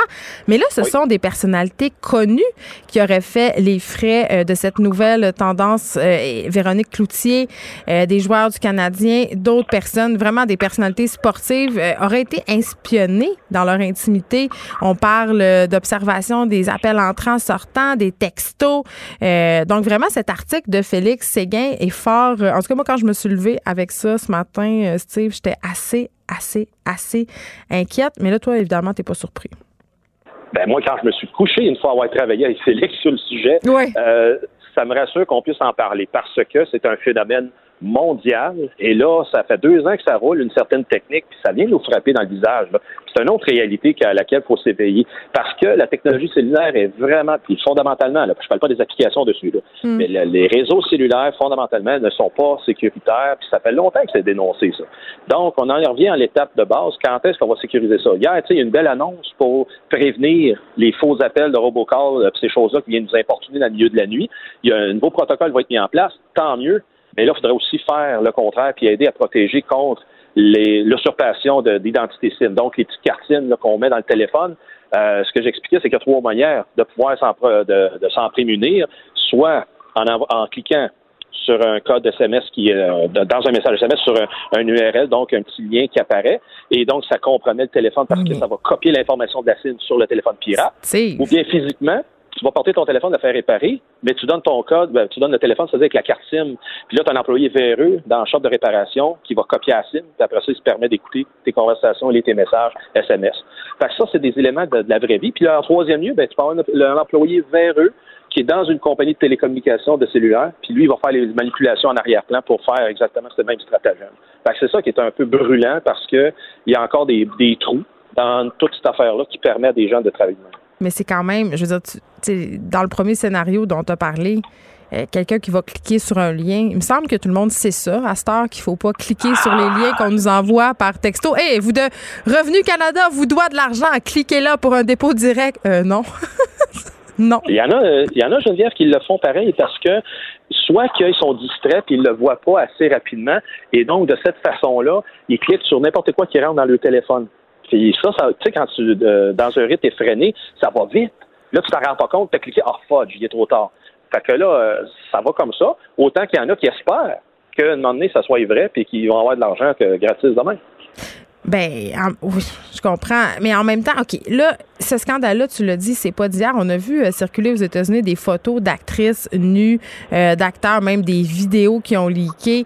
Le fait que ça soit des célébrités ce matin québécoises, qu'on apprend euh, que des personnes qu'on aime, comme Véronique Loutier, qui se sont vues, entre guillemets, voir, ben, qui se sont fait hacker leur téléphone, est-ce que tu penses que ça va contribuer à un certain réveil de la population? Oui et non, parce que tout le monde va continuer à consommer ce téléphone-là. Ils vont continuer à consommer ça. Pareil comme l'histoire de Desjardins. Les gens n'arrêteront pas d'aller à la banque parce que l'information a été compromise. Hmm. ça va, ça va aller de l'avant. Mais il faut que les gens comprennent, c'est que faut questionner les compagnies de cellulaires, appelez-les, demandez-leur c'est quoi qu'ils font pour protéger la, carte SIM. Parce que j'en ai, j'ai deux cas que je travaille présentement, Geneviève, mm. que les gens, ils en sont déboutés. Ça fait des mois que c'est vraiment l'enfer dans leur vie parce que justement le téléphone a été compromis, la vie électronique en parallèle a été compromise à cause de ça. Puis quand ils appellent chez une de ces compagnies cellulaires là, ils diraient en pleine face. Fait que la collaboration est pas là. Puis à ce moment-là, ils disent la personne a fabule. Non, c'est un fait de la vie. Puis on est en train de monter le dossier, puis on s'en va dans le judiciaire. Puis ça prend du temps, ça, ces affaires-là. Mais en même temps, c'est qu'ils réalisent qu'il y a des failles dans le système et qu'ils les corrigent et qu'ils au moins les sécurisent. Parce que j'en ai connais des compagnies qui l'ont fait ça avec un bon protocole pour que personne d'autre que le propriétaire le change. Et ça devient trop compliqué pour que les faussaires aillent dans cette compagnie-là faire ça. Fait que c'est pour ça qu'il y en a qui font pas le job pour protéger de tous et chacun pour qu'on en profite de la technologie. Tu disais que tu travaillais des cas sans entrer dans les détails nécessairement. C'est quoi les conséquences euh, vraiment fâcheuses qu'on peut essuyer si quelqu'un s'introduit dans notre cellulaire, outre le fait qu'il a accès à beaucoup de notre vie privée? Ça, quand même, c'est très, très épeurant pour plusieurs personnes. Je veux dire, si moi, mes conversations privées sortaient publiquement, je sais pas si j'aimerais ça. Ben, qu'est-ce qui rentre aussi par ton courrier électronique aujourd'hui, Geneviève? Ben, pas grand-chose à part des lettres de, de magasins ben qui veulent que j'achète en ligne. OK, ça, c'est une affaire. C'est toujours intéressant de savoir qu'est-ce que tu achètes. C'est ça, là, c'est un mystère. Mais il reste de plus en plus les compagnies disent Ah, qu'on soit vert, on envoie les factures électroniques. Oui, ça, c'est vrai, j'en reçois. Tout, le jour au lendemain, tout ton, ton, état de compte de téléphonie cellulaire, donc ça dit où tu as appelé, qui t'a appelé, quand tu as appelé, les messages, etc. Ça rentre là électronique, puis quelqu'un accède à ta boîte à courriel ben là, déjà là, il y a une grosse partie de ta, vie privée qui rentre là-dedans. Euh, mm. D'autres informations euh, par courrier électronique, par document PDF qui rentrent euh, par courriel, ça rentre là-dedans. Fait que c'est là que ça amène une compromission, là, tu l'as dit, de la vie privée en partant. Puis tout ça part par de la facilitation qu'il y a avec un téléphone, parce que souvent, tu sais, on a parlé de l'authentification à deux facteurs. Que tu rentres, c'est-à-dire, tu demandes à ton système qui valide avec une deuxième méthode alternative qui tu es, et il envoie un code de six chiffres sur son téléphone. Mais ça, c'est bon. Ben, c'est bon. Mais si ton téléphone cellulaire est compromis par la carte SIM, là, où qui va aller ton numéro aussi. Ah, mais ça, c'est paranoïant, là, parce que l'autre fois, je suis allée faire réparer mon téléphone, puis la personne a ouvert mon téléphone, le monsieur. J'ai aucune idée c'est qui ce monsieur-là qui travaille à 14 pièces de l'heure dans un magasin de cellulaire. Je veux dire, c'est sûr qu'il est facile à corrompre, ce gars-là. Il fait pas des fortunes. Si quelqu'un arrive puis il offre, je sais pas moi, 10 000 pour lui donner accès à des téléphones de personnes, ben, ben, c'est ça, le gars dans Desjardins, il l'a fait pour des cartes euh, de souper au Saint-Hubert. On s'entend-tu? Donc, tu sais, qu'est-ce qu'on. Je veux dire, à un moment donné, la seule solution, c'est de s'en aller tout dans le bois puis jeter notre cellulaire dans la rivière, c'est quoi? Ah, c'est ce que j'ai été en fin de semaine? Non. non, mais blague à part, c'est justement une première étape comme ça quand tu fais réparer ton téléphone. Mais c'est pas d'être naïf puis de dire ah ben on lui fait confiance, on lui donne. Non non non, un peu. Pour réparer un appareil physiquement là, il y a besoin de remplacer une vitre, il y a besoin de remplacer la batterie, d'accès. S'il y a besoin de faire des tests après, euh, tu le regardes, fallait en avant de moi, je te le débarre, fallait en avant de moi, puis montre-moi que tu dois tellement être un client chiant là dans une boutique oui, j'ai deux, deux boutiques dans le centre-ville comme ça, pas de farce. Parce qu'ils se demandaient en tabarouette, je m'en allais en ne donnant pas mon code, puis je, lui exigeais de voir qu'est-ce qui tapait à l'écran pour tester qu'est-ce qu'il faisait. Euh, Crée-moi que ça n'a pas été long comme opération. Puis j'en ai vu d'autres avant moi, puis après moi qui étaient là, puis qui euh, il l'épluchaient le téléphone. C'est ça que, qui est l'enjeu. Il faut vraiment être responsable de nos appareils pour pas que ça arrive. Euh, Puis les compagnies cellulaires, évidemment, ils bougeront pas avant qu'il y ait eu des, des poursuites substantielles et qu'ils aient été obligés de dédommager des gens.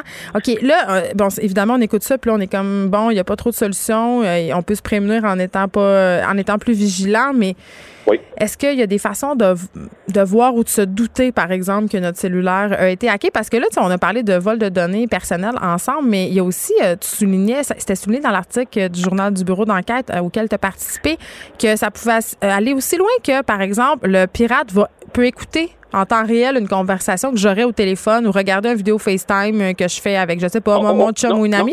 Non?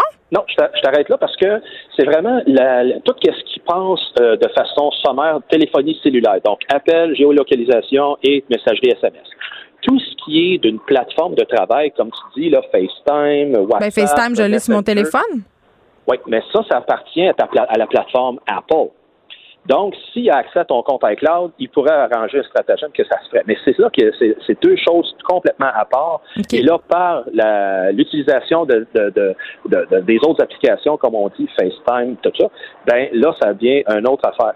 Alors que, fondamentalement, tout ce qui passe par ta SIM, ben, c'est ces trois euh, catégories que je t'ai dit tantôt, téléphone, géolocalisation, appel en vocal et euh, la messagerie SMS. Puis on peut pas vraiment s'en rendre compte, il n'y a pas d'indices qui peuvent nous amener à penser que notre cellulaire a été hacké. Non, c'est ça qui est l'enjeu. Euh, À part que, à un moment donné, tu vois des, du trafic euh, dans le sens des, messages SMS, des courriels que là, tu te demandes de qui ça vient, d'où c'est que ça, comment ça se fait. Et là, euh, tu, tu vas comment, si tu as ça qui se passe dans ton environnement, pose-toi des sérieuses questions, puis fais réviser euh, vraiment qu'est-ce qui se passe avec le téléphone par la compagnie. Mais là encore, je reviens avec mon, mon, histoire de tantôt, il y a des compagnies cellulaires qui vont dire, ben non, panique pas, tout est correct, mais justement, il y en a que ça commence comme ça, puis après ça, ça va pas bien pour euh, des semaines et des mois par après.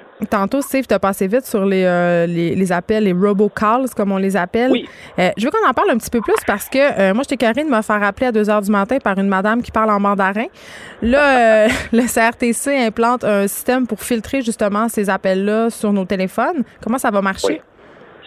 C'est un protocole qui a été développé aux États-Unis, euh, que c'est en essai, ça a été en essai, avec, c'était essayé avec succès au mois de mars par AT&T et Comcast. Ouais. Et le protocole va faire en sorte que ça va aller demander l'authenticité de l'appelant. Et ça, c'est tous les joueurs, tous, les télécommunicateurs pour euh, avec des lignes terrestres comme des lignes cellulaires, qui vont vérifier l'appel à part de où ça fait mm. partie d'un plan d'appel euh, normalement distribué par les télécommunicateurs. Si oui, ben là, il se fait donner une clé euh, unique pour la conversation et cette clé unique-là va arriver jusqu'à ton téléphone pour prouver l'authenticité de l'appel. Et si c'est pas le cas, sans que tu le saches, ça va être droppé. S'il y a un doute, ben ça, ils vont, te, ils vont te laisser le choix de pouvoir dire oui, je prends l'appel ou non. Ah, genre, mais, comme sur Internet, là, ce site semble compromettre vos données, là, ça sera une, espèce de mise en garde. OK, quand même intéressant. Ben oui, parce qu'à ce moment-là, euh, ça, ça devrait réduire significativement les ouais, j'appelle ça les appels, les appels pourris qui rentrent puis que ça nous euh, un peu mine l'existence. Oui, parce que c'est comme un vortex quand tu tombes dans cette liste-là, on dirait qu'il y en a tout le temps de plus en plus. Donc euh, ça peut devenir vraiment euh, dérangeant. En tout cas, quand ça appelle, moi, en pleine nuit, ça me gosse. Là, avant que je te laisse partir, je veux juste dire, Desjardins, en ce moment, est en conférence de presse. Ça se passe en ce moment. Là, ils vont nous parler du fait que, que les gens de la deuxième vague de perte de données n'ont pas reçu leur code de sécurité. Qu'est-ce, que, qu'est-ce qui va se passer dans cette conférence de Desjardins, selon toi? Ben, ce qui est euh, rarement qu'on voit des conférences de presse juste par téléphone, donc le communiqué euh, a suivi et ça annonce pas grand-chose à part que Desjardins mettent beaucoup d'efforts sur encore là rehausser l'image euh, de sécurité et donc amener plus d'outils, plus de, de, budget dans tout ce qui est à faire au niveau sécurité de mm. l'organisation. Euh, ils disent que dans l'enquête de policière, ben, c'est toujours le stratagème l'œuvre d'un seul joueur jusqu'à date. Donc, tant mieux si c'est juste ça. Hmm. Mais euh, il y a des moyens qui ont été mis en place que c'est pas encore euh, confirmé, mais qu'on a hâte de voir si ça va donner un résultat positif ou non, parce que jusqu'à date, c'est business as usual, comme on dit. Donc, le, ça suit son cours, mais éventuellement, ça va faire en sorte que ça va donner quand même peut-être des meilleurs résultats. Moi, une question que j'aurais pour eux autres, c'est euh, il est où le code d'activation pour rentrer chez Equifax? Parce qu'on est de la deuxième vague, puis il n'y a toujours rien dans la boîte à mal. Ben moi, j'ai toujours pas réglé mon problème en passant. Ils m'ont envoyé un code, je l'ai rentré chez Equifax, mais comme j'étais déjà inscrite il y a 10 ans puis que j'ai oublié mon mot de passe, euh, c'est comme un impasse bureaucratique dont je me suis pas encore sortie. Et là, ça se passait au mois d'août. Donc, on est rendu au mois de décembre. oh, wow! c'est ça. A, sur, la, sur la page de Desjardins, tu as un deuxième, as un autre téléphone qui est là que tu peux appeler. Encore là, si tu as le temps d'attendre pour être capable d'avoir à chaque fois, qui va t'aider. À chaque fois que j'ai essayé d'appeler, euh, au bout de 15 minutes, je me suis tannée puis j'ai raccroché. Donc, euh, comme j'ai fait la même affaire avec Air Canada la semaine passée. Hein. Ben, c'est ça. Fait qu'à un moment donné, je suis pas juste à faire attendre après Desjardins. De toute façon, comme je te disais, euh, tout le monde a mes données personnelles sur Internet, fait qu'ils doivent plus valoir grand-chose. Et qui sait, mon cellulaire est peut-être hacké. Ça non plus, il n'y a pas moyen de le savoir. Euh, Steve Whitehouse, merci beaucoup d'avoir été avec nous, spécialiste en cybersécurité. On se parlait de ce dossier sur le vol de données euh, à l'intérieur de cellulaires de vedettes, mais c'est un problème évidemment qui peut toucher tout le monde et on va se tenir au courant, on va vous tenir au courant s'il y a des annonces importantes qui sont faites par Desjardins cet après-midi. Merci beaucoup. Protégez vos dépôts, c'est notre but. La SADC protège vos dépôts dans les institutions fédérales, comme les banques. L'AMF les protège dans les institutions provinciales, comme les caisses. Oh, quel arrêt! Découvrez ce qui est protégé à vos dépôts sont protégés.ca. Geneviève Peterson, la seule effrontée qui sait se faire aimer. Jusqu'à 15. Vous écoutez Les effrontés. Bon, il fallait bien qu'on s'en aille à la pause pour que sortent de nouvelles informations euh, de la conférence de presse de Desjardins. Le PDG euh, Guy Cormier vient d'annoncer que les renseignements personnels de 1,8 million de clients détenteurs de cartes de crédit chez Desjardins font également partie des données euh, qui ont fuité. Ben, coudon. Est-ce que j'ai une carte de crédit Desjardins, vous pensez? Ah oui! Toujours des bonnes nouvelles. Là, on va s'en aller dans une vraie bonne nouvelle. C'est le segment La bonne nouvelle euh, TVA, tout le monde. Euh, le gouvernement qui serait sur le point euh, de conseiller les bouteilles d'eau et de verre, on en a parlé. Ça fait longtemps que ça se jase, cette affaire-là. Moi, je vois plutôt ça d'un bon oeil, mais on a eu beaucoup, beaucoup, beaucoup quand même de discussions sur la récupération cette année. Est-ce qu'on récupère comme du monde? Est-ce que c'est pas un coup d'épée dans l'eau parce que nos centre de tri, bon, déborde et tout ça. bon, c'est la presse qui a sorti ça ce matin, que les bouteilles d'eau de vin allaient être consignées. Est-ce que ce système-là fait du sens? C'est la question qu'on va se poser avec Karel Ménard, directeur général du Front commun québécois pour une gestion écologique des déchets. Bonjour, Monsieur Ménard. Oui, bonjour Geneviève. Hey, on se parle souvent, on est presque rendu des amis. ben, on est des amis, je pense. On est des amis de la récupération. Bon, euh, ce projet-là, si ça fait, ça fait longtemps qu'on attendait ça, c'est une vraie bonne nouvelle. Euh, ben oui, c'est une nouvelle. En fait, on attend vraiment l'annonce officielle parce que euh, il y a beaucoup de choses qui ont été dites au cours des 30 dernières années, mais euh, concrètement, il n'y a pas eu grand-chose. Mais là, bon, on est confiant qu'effectivement le gouvernement va annoncer quelque chose dès le début de l'année parce que c'était prévu qu'il le fasse cet automne. Mais bon, compte tenu que l'agenda politique a été un petit peu chargé cet automne, ben, mm. il a remis ça en, en, en, janvier certainement, oui. Mais est-ce que est-ce que ce système-là de la consigne, c'est vraiment une solution? Est-ce que ça fait du sens? Si ça se fait, là, tout, porte à croire que ça va se faire. Là. jason comme si ça, allait avoir lieu pour de mm-hmm. vrai. Euh, est-ce que ce sera une bonne façon de gérer en quelque sorte nos déchets ou encore une fois, on va se retrouver euh, à faire ça sans vraiment les recycler, tous ces matériaux-là? Non, non, au contraire, c'est justement euh, l'avantage de la consigne. En fait, la consigne, c'est juste un mode de récupération. On a la collecte sélective qui est un, ce qu'on appelle un système pêle-mêle, donc tout est mélangé et les centres de tri essayent de démêler ça avec le succès, euh, un succès mitigé. C'est pour ça qu'on a beaucoup de problèmes en, ce moment. C'est beaucoup une question de, de, de contamination euh, qui cause les, les problèmes qu'on connaît. Au niveau de la consigne. Pas. Ah, c'est pas juste ça, c'est que les matières, il y a de l'intercontamination entre les matières. Donc, euh, le plastique, le métal, le papier, les centres de tri ne font pas de miracle. La plupart font un excellent travail, mais il y a toujours euh, dans des ballots de papier euh, des bouteilles de plastique écrasées qui sont mélangées ou confondues avec la fibre, des choses comme ça. Donc, c'est très dur ensuite de vendre des ballots à bon prix parce qu'il y, a de la contamination dedans, comme on, comme on appelle. Au niveau de la consigne, bon, c'est sûr qu'on peut pas tout consigner. On consignera pas le papier journal, par exemple. Mais, par exemple, pour le verre, les contenants de verre, euh, qui, eux, sont, euh, ne sont pas recyclables une fois récupérés pêle-mêle dans la collecte sélective. Donc, dans le bac de récupération, on peut plus recycler le verre, on peut juste l'utiliser à des fins, ce qu'on appelle de valorisation, donc du sandblast, de la, euh, ce qui est de l'abrasif, en fait, de l'ajout cimentaire, faire des, des, en fait, des, des, les Anglais disent du downcycling. Donc, on peut pas réintroduire le verre dans un cycle de production pour refaire des bouteilles, par exemple. Mettons, j'ai entendu des gens dire, ah, mais pourquoi on n'offrirait pas tout simplement un service de refil de bouteilles? Ben non, ça peut pas marcher de même. Ben, ça dépend. Oui, ça pourrait marcher, mais il faut que l'embouteillage se fasse euh, au Québec ou localement. La bière, la bière, c'est un système de, de refill. C'est des, des, bouteilles, euh, euh, ce qu'on appelle des contenants en remplissage multiple, parce que la bière est embouteillée au Québec. Pour le vin, c'est environ 40 millions de bouteilles qui sont embouteillées ici. de plus en plus, le vin vient par conteneur dans des cuves en acier et sont embouteillés au Québec. Donc, éventuellement, on pourrait envisager la, la, la, la, mise en marché de bouteilles de vin réutilisables parce que ça serait embouteillé ici. Bon, le vin, le vin qui vient dans des conteneurs, c'est pas des grands vins, on va se le dire. Là. Non, mais qu'on trouve une autre façon. Ben, tous les vins vendus au dépanneur ou tous les vins qui se ben. dévissent, et de plus en plus, il y a des bons vins, mais mine de rien, qui sont vendus comme ça. Mais bon, ça, c'est un, un, autre sujet. Oui. Mais c'est que le, le, la consigne permet justement la récupération, euh, ce qu'on appelle dans un flux dédié. Ça veut dire, on récupère les bouteilles de verre, point final. Donc, on a une matière qui est pure, exempte de contamination.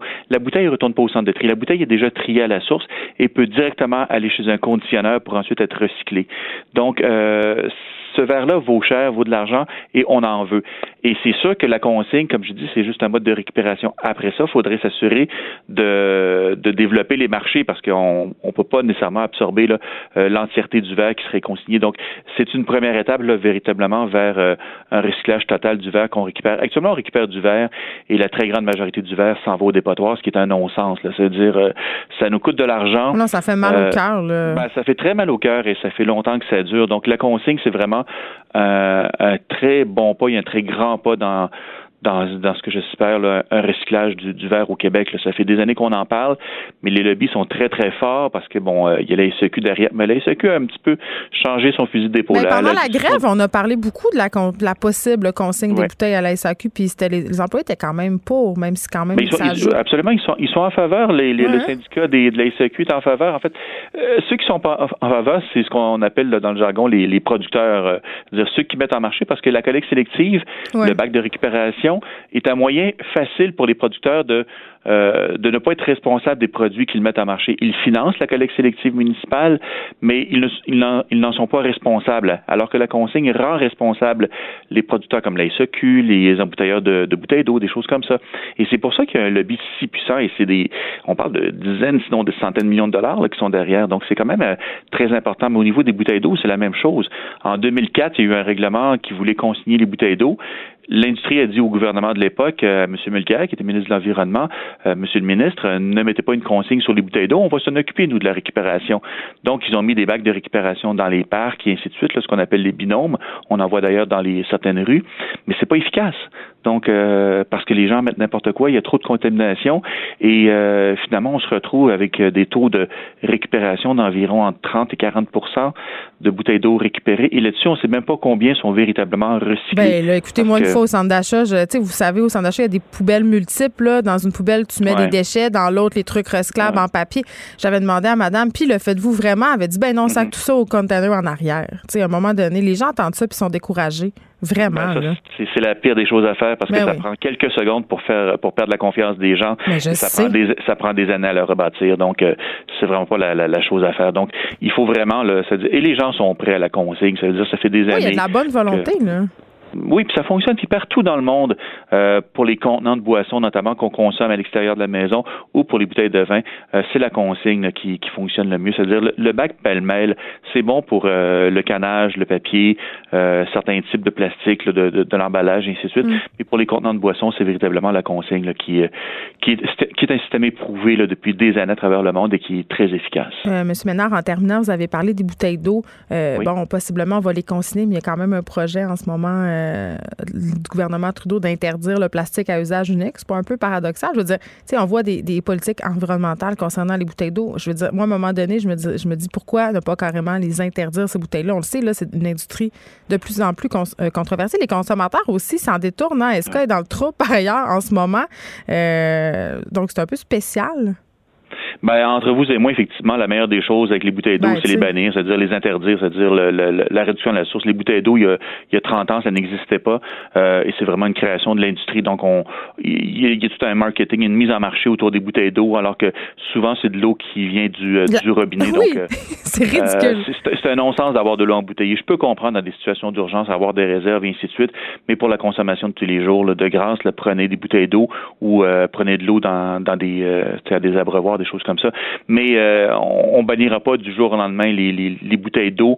Donc peut-être en attendant que ça soit vraiment euh, banni là, à la grandeur du pays, ben, la consigne, au moins on s'assure que le contenant euh, sera récupéré beaucoup plus qu'il ne l'est actuellement via des les systèmes de collecte sélective municipaux ou euh, comment euh, dans les parcs, si on veut. Karel Ménard, merci de nous avoir parlé euh, de ce projet de consigner les bouteilles en verre et les bouteilles d'eau. Nous, on aimerait mieux qu'ils les interdisent, les bouteilles d'eau. Directeur général. Pas les bouteilles de vin. Pas les bouteilles de vin quand même. Non, pas les bouteilles de vin. Directeur général du Front commun québécois pour une gestion écologique des déchets. Nous, on a vraiment besoin de notre, de notre vin quotidien. Merci beaucoup de nous avoir parlé. Ça me fait plaisir. Au revoir. Écrivaine. Blogueuse. Scénariste et animatrice. Geneviève Peterson, la Wonder Woman de Cube Radio. J'avais envie qu'on revienne sur cette histoire euh, de ce jeune Montréalais de quatrième secondaire qui s'est récemment fait suspendre de son école à cause du maquillage qu'il portait. Et là, si vous n'avez pas suivi l'histoire, ça se passe à l'école Robert Gravel. Robert Gravel, c'est une école du Myland, c'est un quartier de Montréal. Et cette école-là offre un programme hors-études en art euh, dramatique. Et là, c'est pas la première fois que l'école Robert Gravel fait les manchettes à cause de politiques vestimentaires ou de politiques quant aux tenues vestimentaires de ses étudiants, le maquillage, la coiffure. En 2016, euh, l'école avait décidé de rendre obligatoire le port du soutien-gorge. J'avais d'ailleurs écrit un article à l'époque sur ce sujet. Ça s'appelait Les politiques vestimentaires sexistes dans les écoles. Et euh, il y avait eu toute une vague, en fait, de soutien des adolescentes par rapport au soutien-gorge. Tout le monde avait accroché des brassières sur les casiers. Et il y en a eu une aussi, une vague de soutien pour cet étudiant qui s'est maquillé. Plusieurs euh, étudiants ont emboîté le pas, se sont maquillés, se sont fait carrément montrer la porte jusqu'à temps qu'ils reviennent démaquillés. Mais euh, on a eu envie de pousser la discussion plus loin parce que tout ce débat sur le maquillage, le port du soutien-gorge, les tenues appropriées ou pas au travail mettrait en relief la difficulté d'appliquer des codes uniformes à une époque d'éclatement identitaire. C'est en tout cas ce que pense notre prochaine invitée, la sociologue Diane Pacom, professeure au département de sociologie à l'Université d'Ottawa. Bonjour, Madame Pacom. Bonjour, madame. Vous pensez, euh, est-ce que vous pensez que ce débat sur le maquillage, c'est en quelque sorte l'arbre qui cache la forêt? si vous voulez bien. Ben, on est dans une période de transition. Depuis les années 60 et 70, on a remis en question d'une façon radicale et fondamentale euh, les valeurs traditionnelles. Et euh, on est un peu comme les aveugles qui mènent les aveugles parce qu'on s'essaye, on essaye de trouver d'autres façons de vivre mm. ensemble, d'autres façons de négocier la sociabilité. Et c'est dans la plupart des cas, ça se fait quand même relativement bien. Je veux dire, si j'observe un peu depuis que j'ai commencé à faire des recherches à ce niveau-là, euh, les choses ont changé beaucoup, beaucoup, beaucoup. Il y a beaucoup plus de tolérance. Il y a aussi d'un autre côté des gens qui sont euh, euh, moins tolérants vis-à-vis -vis ces changements-là. Mais dans l'ensemble, la société a progressé beaucoup. Et, mais il reste que, euh, vous savez, les changements sociaux se font pas à une vitesse grand V. Il y a des résistances. Puis il y a aussi euh, des, faux pas. On fait des faux pas. On essaye de, ménager euh, la chèvre et le chou, comme on mm. disait depuis un temps. donc, c'est dans cette optique-là euh, que je m'intéresse à ces questions, c'est de voir comment on négocie, si vous voulez, de nouvelles façons de vivre ensemble, de, nouvelles façons euh, de, de, de, rentrer en rapport avec euh, les autres, que ce soit au niveau des genres, que ce soit au niveau des races, que ce soit au niveau des cultures. Eh, ça me fait un peu sourire ce genre de débat-là. Évidemment, l'école et la commission scolaire se défendent en disant que ce garçon-là, en particulier, n'a pas été mis à la porte seulement à cause de, mon, de son maquillage. Il y aurait d'autres raisons qui sont d'ordre euh, comportemental, académique. Je veux pas qu'on commande son cas en particulier, mais ça me fait sourire parce que les hommes euh, ne se maquillent pas d'hier. Je veux dire, euh, dans l'histoire de l'humanité, il y en a eu des hommes maquillés. Oui, tout à fait, bien sûr, bien sûr, mais peut-être pas nécessairement à l'intérieur de certains contextes. C'est-à-dire? Je pense que ça veut dire notre, notre, société est très tolérante par rapport aux hommes qui se maquillent, mais il y a comme des certains contextes, comme par exemple dans les dans les lieux de travail n'est-ce pas, euh, dans les écoles.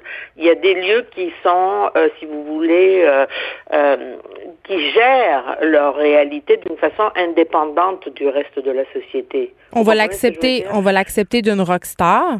Mais pas d'un comptable agréé, c'est ce que je comprends. Exact, exact, tout à fait.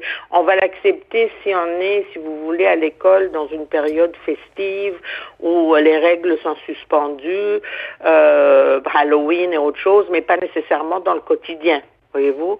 Alors, c'est de ça qu'il s'agit. Je veux dire, évidemment, on n'est pas au courant, vous et moi, de qu'est-ce que c'est le dossier de cette personne-là. Mm.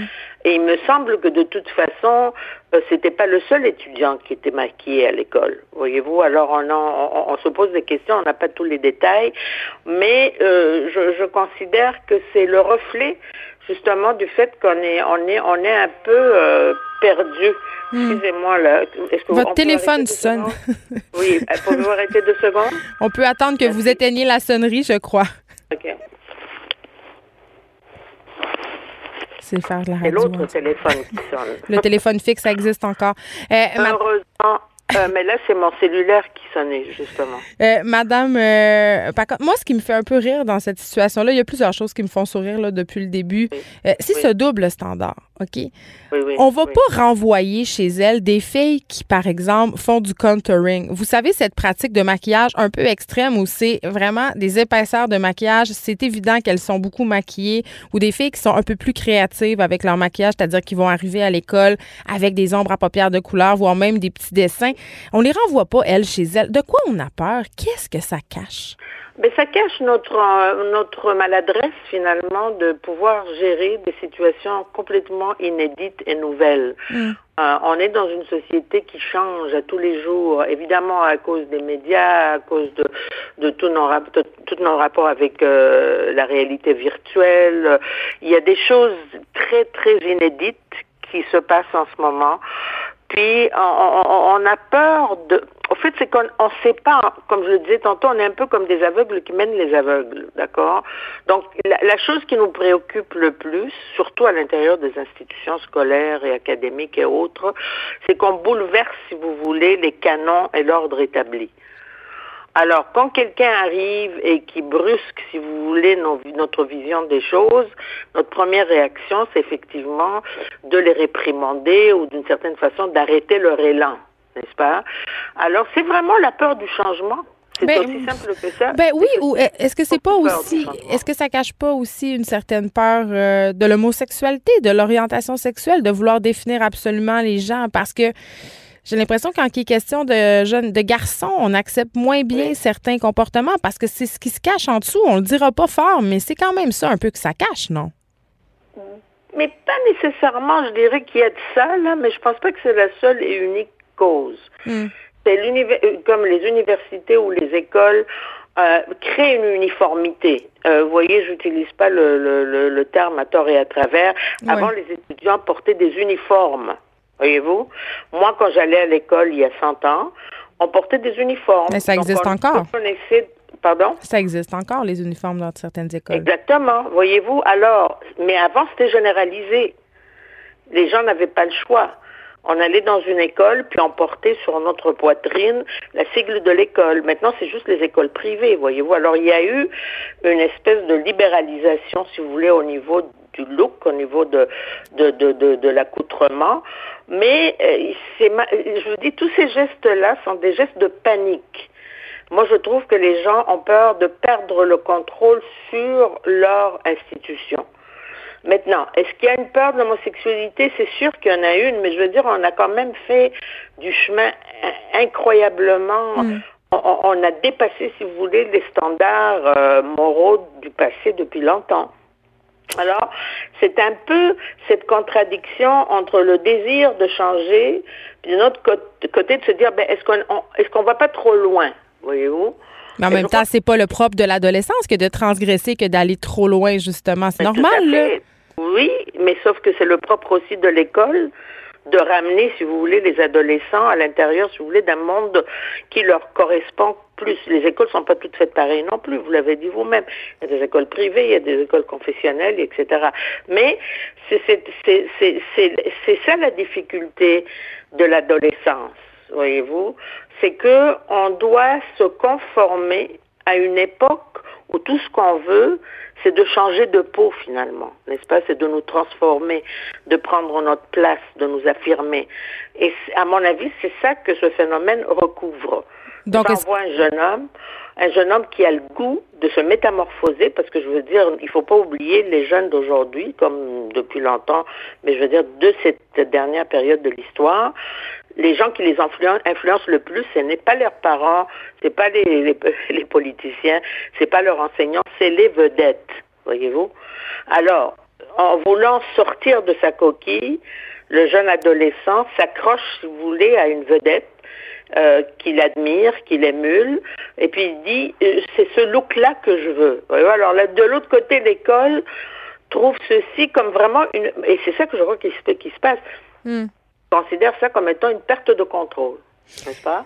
Est-ce que vous trouvez qu'on fait un plat avec rien dans ce cas-là? Est-ce qu'on est en train de, monter en épingle une affaire qui en fait est juste une histoire très normale d'adolescence et d'école? Tout à fait, voyez-vous, c'est ça qui me surprend parce que je me dis, euh, moi, bon, c'est sûr que j'ai toujours enseigné à l'université, c'est pas du tout le même contexte, mais j'ai vu ce phénomène quand même assez, assez couramment, bien que à l'université il n'y a pas de code vestimentaire, n'est-ce pas? Il y a un code qui est comme ça, là, latent, là où mm. on, on va arriver, mais j'ai eu des étudiants, mais de toutes sortes n'est-ce pas? La période punk, il y en avait qui avaient des, des épingles dans leur, dans, sur, eux, dans leur peau, etc. Ouais. Mais euh, c'est ça qui est ça. Je veux dire, c'est un peu cette espèce de d'équilibre que le, les institutions essayent de créer entre certains étudiants qui poussent les choses peut-être un peu trop loin, puis eux autres qui ressentent euh, le, besoin de resserrer un peu les choses pour que ça devienne, parce que ça devienne pas épidémique dans un certain sens. Alors, moi, je trouve que ça manque de jugement dans un certain sens, parce que quand on travaille avec des jeunes, on doit les connaître, n'est-ce pas? Puis on sait que la jeunesse, c'est une période d'expérimentation, c'est une période aussi de défi où on remet en question les parents, etc. Et qu'il faut savoir quand même, euh, en tant qu'instituteur ou en tant que professeur, euh, garder un certain équilibre entre le besoin de nos élèves qui veulent s'épanouir, qui veulent se ne pas se conformer et nous qui avons quand même besoin de garder une certaine euh, euh, une certaine, euh, comment je veux dire ça, harmonie à l'intérieur de l'école. Mais tracer une limite. Dans cette optique-là, Madame Pacom, est-ce que c'est possible pour une école aujourd'hui d'établir des règles claires quant à la politique vestimentaire, la coiffure, le maquillage, sans heurter les sensibilités? Oui, moi je pense que les règles doivent, être claires, mais qu'il faut surtout ne pas euh, couler tout ça dans le ciment. Ça veut dire qu'il faut garder toujours une place pour euh, les, les, les, gens qui nous surprennent. Parce qu'il y a toujours des élèves qui vont sortir des sentiers battus, puis il y a des élèves qui vont exiger, si vous voulez, euh, plus d'attention. Donc, euh, vous voyez, c'est un équilibre qui est très délicat, mais qui peut se faire. Donc là, dans ce cas-ci, je crois qu'il y a eu un dérapage, quoi, quelque part. Vous comprenez? Parce qu'en soi, déjà, c'est une école de, de, de, d'art, n'est-ce pas? C'est une, ben école de de théâtre. Alors on s'attend à ce que nos étudiants soient un peu plus extravagants mais c'est des dérapages et ces dérapages, selon moi, découlent du fait qu'on est dans cette période de transition, puis on est, comme je disais au début de l'entrevue, comme des aveugles qui mènent les aveugles. Ça veut dire qu'il n'y a pas des balises. On est en train de refaire, si vous voulez, de rebaliser le monde, les valeurs, et des choses comme ça arrivent. Mais euh, moi, c'est ce que je dis toujours, prenez un grand respire. Ce n'est ni la première ni la dernière fois où on va voir ce débat, quoi, finalement. Ben oui, les règles sont faites pour être transgressées, surtout quand on est un, un, adolescent étudiant en théâtre. Diane Pacom, merci beaucoup, professeur émérite au département de sociologie à l'Université d'Ottawa. Et je veux juste repréciser euh, que cet étudiant-là qui, était, euh, qui s'est vu montrer la porte à cause de son maquillage excentrique, ben l'école et la commission scolaire quand même tenu à préciser qu'il y avait d'autres raisons. Ce n'est pas juste à cause de ça, mais je trouvais que c'était une bonne occasion de faire un débat justement sur la question de la limite et des genres. Merci beaucoup de nous avoir parlé. Merci à vous. Bonne journée. Isabelle est en train de vider sa maison qu'elle a vendue grâce à l'accompagnement de l'équipe de Duproprio. Elle quitte avec la fierté d'avoir vendu son espace elle-même. Duproprio, on se dédie à l'espace le plus important de votre vie. Un message d'Espace Proprio, une initiative de Desjardins. Les effrontés. Avec Geneviève Peterson. Les vrais enjeux. Les vraies questions. Vous écoutez Les effrontés. en quelque sorte d'accepter tout ce qu'on dit de bien sur toi parce qu'il y a du monde qui vont t'aimer là mais ils vont aimer. Ce que vous entendez, c'est la voix euh, d'un nouveau YouTuber qui vient de faire son apparition euh, sur YouTube. Bien évidemment, c'est un peu euh, difficile à comprendre parce que cette personne-là a une maladie, une maladie orpheline. Son nom sur YouTube, c'est le petit singe et c'est pas pour rien. C'est parce que littéralement, il ressemble d'un petit singe. Sa maladie lui a donné des traits caractéristiques d'un petit primate. Et là, ça a l'air épouvantable à dire, mais il dit, il fait des blagues là-dessus et c'est ça un peu l'objectif de sa chaîne. Euh, et là, la raison pour laquelle je vous parle de, cette personne-là, de cet homme-là, euh, c'est parce qu'il a fait une vidéo qui circule pas mal depuis deux jours. Euh, qui est rendu quand même à presque 90 000 vues pour un gars qui a juste euh, environ 1000 abonnés sur Instagram et qui est sur euh, YouTube, pardon, et qui euh, vlog depuis seulement deux mois, c'est quand même considérable. Et cette vidéo-là, elle s'adresse à Jérémy Gabriel, qui, on le sait, est dans une espèce de combat judiciaire avec l'humoriste Mike Ward depuis des années pour des jokes dont il était l'objet. Mike Ward qui, quand même, récolte beaucoup d'appui du milieu de l'humour. On l'a vu aux Oliviers. Cette question-là divise. Même moi, elle me divise intérieurement. Je ne sais pas trop où me situer. Mais toujours est-il que cette vidéo-là, elle est excessivement intéressante. Je vous invite à la regarder. On mettra le lien sur la page euh, Facebook de Cube. Euh, il explique à Jérémy euh, Gabriel, en fait, pourquoi il aurait dû prendre les jokes de Mike Ward avec un grain de sel. Il explique que lui se fait écœurer chaque jour de sa vie et qui a décidé de répondre euh, aux moqueries, aux commentaires dégueulasses et niaiseux par l'humour et par l'amour parce qu'il dit le monde qui écœure le monde, ils ont besoin de ça, de l'amour. Et euh, dans cette vidéo qui dure cinq minutes, il explique aussi que quand tu es une personnalité publique et que tu t'exposes, euh, tu dois t'attendre à recevoir des commentaires haineux, à te faire niaiser, surtout quand tu es une personne handicapée. Et c'est là moi, j'ai un petit bémol à apporter. Tu sais, on parlait euh, dans le cadre des événements pour commémorer Polytechnique de ce texte d'Aurélie Langto. Et là, euh, je, fais, je vais loin, là, je fais un parallèle, là, suivez-moi. Euh, Aurélie disait souvent quand on est une femme dans l'espace public, on se fait dire c'est normal que tu reçoives des commentaires de haine. Euh, on s'habitue à ça. Puis c'est un peu ça que, que le petit singe dit. le petit singe, son nom YouTube, dans sa vidéo que quand une personne en situation de handicap, ça vient avec le territoire, que l'intimidation, ça ne va pas arrêter demain. Et, et, moi, j'ai envie de dire, ben ça fait partie du problème, cette idée qu'on pense ça, cette idée qu'on pense que euh, en quelque sorte, ça va de soi, on peut pas l'éviter. Ben oui, on peut l'éviter. On peut l'éviter en faisant de la sensibilisation, en, éduquant les gens et en faisant une chaîne YouTube comme cette personne-là. Euh, vraiment, je vous invite à aller voir. Il explique sa maladie.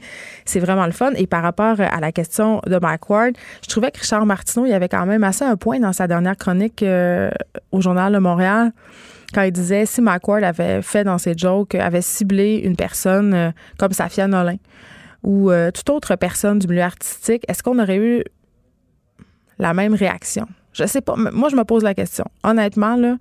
Euh, puis je sais pas comment je trouve ça ces jokes sur le. J'ai toujours eu un petit malaise et Dieu sait que quand on se met à contrôler ce que les artistes disent ou font, je trouve qu'on est sur une pente glissante. Tout est une question d'intention, évidemment. McWard l'a bien souligné.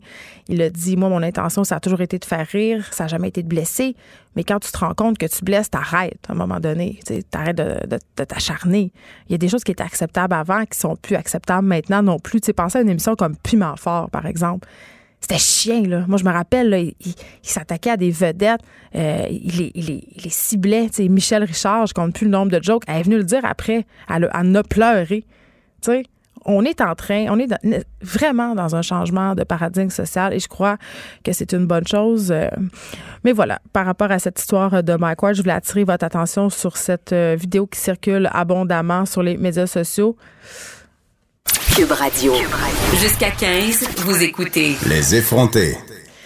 On se parle euh, des entrepreneurs québécois qui demandent au gouvernement de revoir ses politiques d'immigration qui, selon eux, aggravent la situation de pénurie de main-d'œuvre pour certaines entreprises, surtout en région. Et je parle tout de suite avec Véronique Prou, PDG de Manufacturier et Exportateur euh, du Québec. Bonjour, Madame Prou. Bonjour. Et, la pénurie de main-d'œuvre, on en parle depuis le début de l'année, c'est véritablement un problème. Mais pour des gens comme moi, là, qui sont pas des entrepreneurs, je suis pas une employeur, euh, c'est difficile de se faire une idée de ce que ça veut dire concrètement. C'est quoi les impacts? C'est une bonne question. C'est sûr que, euh, en fait, je voudrais que d'une part, la, lettre qu'on a, publiée aujourd'hui, puis qui a été signée par une vingtaine de manufacturiers à travers le Québec, témoignent de leur sentiment d'urgence, mais d'impuissance aussi. Parce que ces entrepreneurs-là, vous faisiez référence qu'on parle de la pénurie depuis le début de l'année, ça fait plusieurs années qu'ils voient venir, qu'ils ressentent.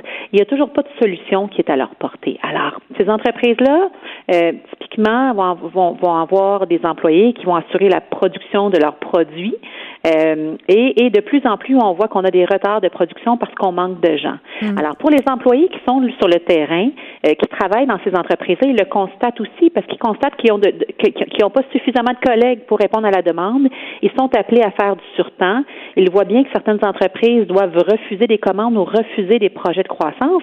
Donc, ultimement, c'est le message qu'on veut lancer dans la lettre, il ne faut pas attendre à ce qu'il y ait des entreprises qui ferment et qu'on ait des travailleurs un peu partout à travers le Québec qui perdent leur emploi, qui perdent leur job parce qu'on n'a pas été capable d'avoir suffisamment de gens pour travailler avec eux.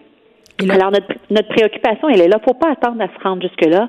Il faut agir, il faut agir maintenant. C'est un peu le cri du cœur que nos membres ont fait ce matin.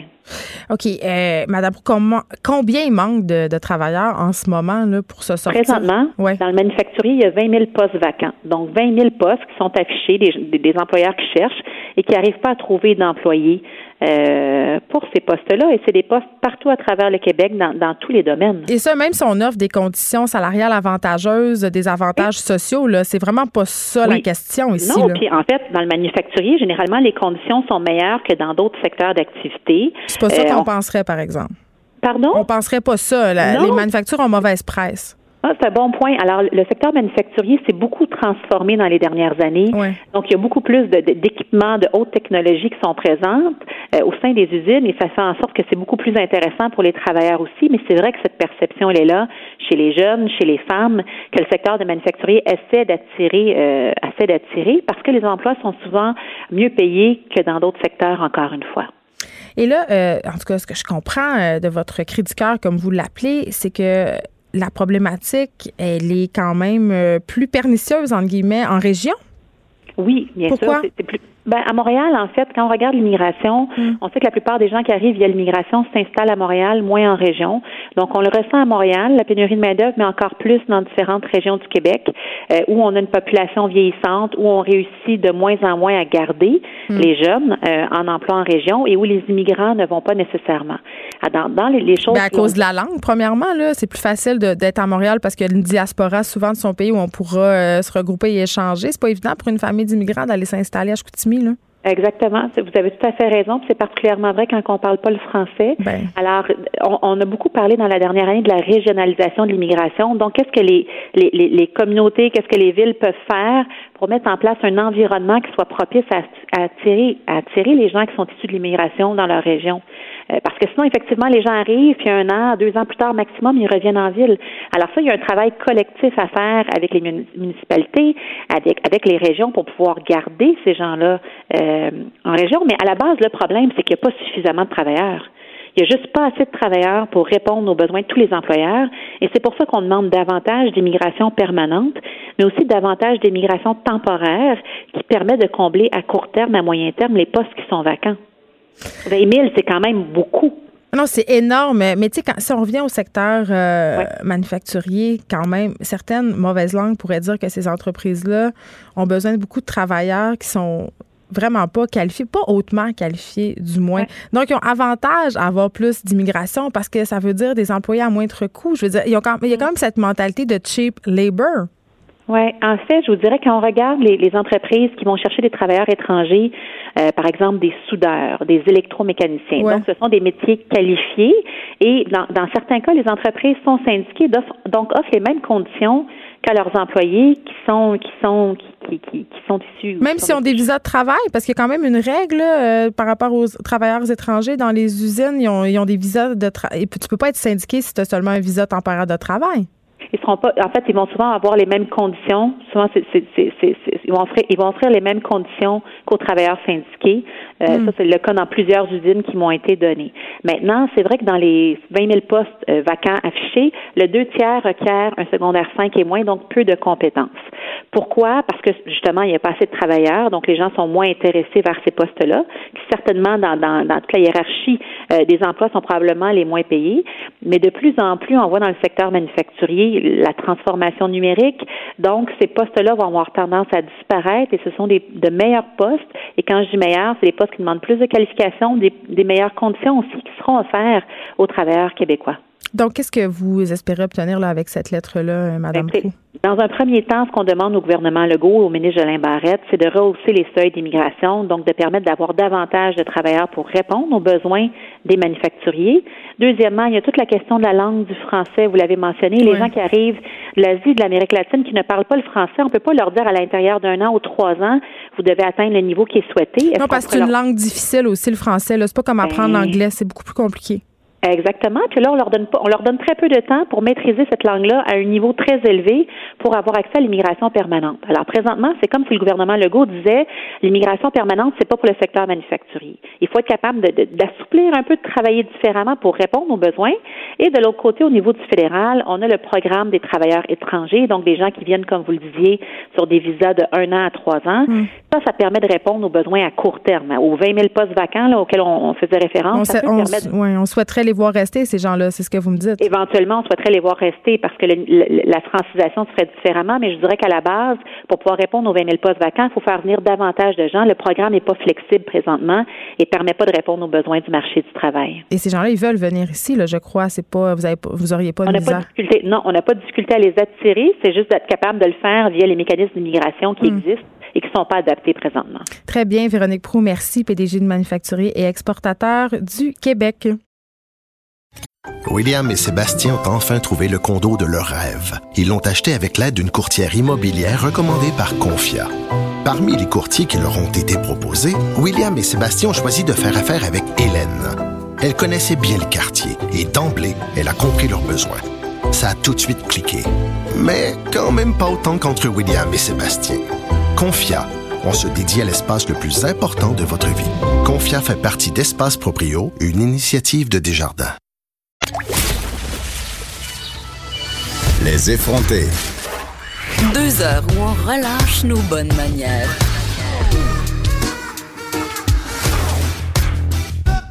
Cube Radio des auditeurs euh, qui prennent la peine de m'écrire pour souligner qu'ils euh, sont d'accord pour dire que si Mike Ward s'était attaqué à une autre personne, par exemple à Safia Nolin, euh, il n'aurait pas eu autant d'appui. J'aime ça quand vous m'écrivez, continuez à le faire. Ça nous permet d'alimenter la réflexion, de la poursuivre plus loin. Et parfois, vous avez aussi des bonnes suggestions de sujets. Donc, vous pouvez le faire en écrivant sur la page Facebook dans la messagerie de Cube Radio ou même ma messagerie privée à moi. Je regarde mes messages assez régulièrement il est là, David Quentin, notre littéraire préféré, libraire à la librairie Coop Zone de Québec. Salut, David.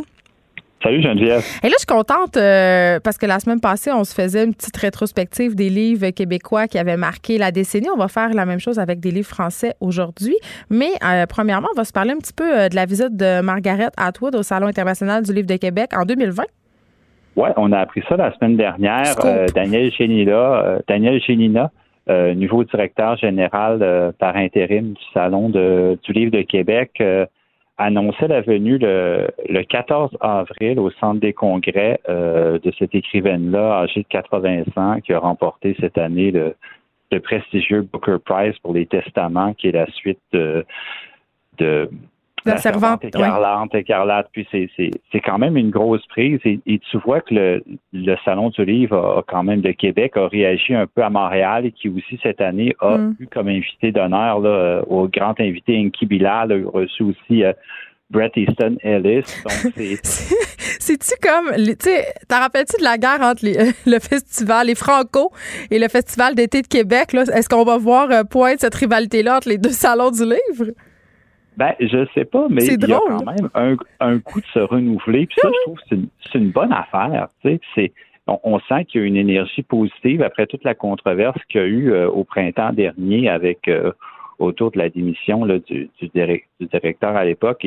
Hmm. Et, je trouve que là, d'annoncer Margaret Atwood pour Québec, elle était venue euh, en 2015 au Festival Québec en toutes lettres, mais là, de l'avoir au printemps prochain, c'est une personnalité reconnue mondialement. Euh, une grande figure de la littérature canadienne. Donc, c'est une bonne nouvelle pour Québec et je suis, je suis très content. Je, suis assez d'assister à tout ça. Et là, tu voulais, euh, c'est rare que tu fais ça, mais tu voulais faire un petit euh, coup de gueule par rapport au prix France-Québec.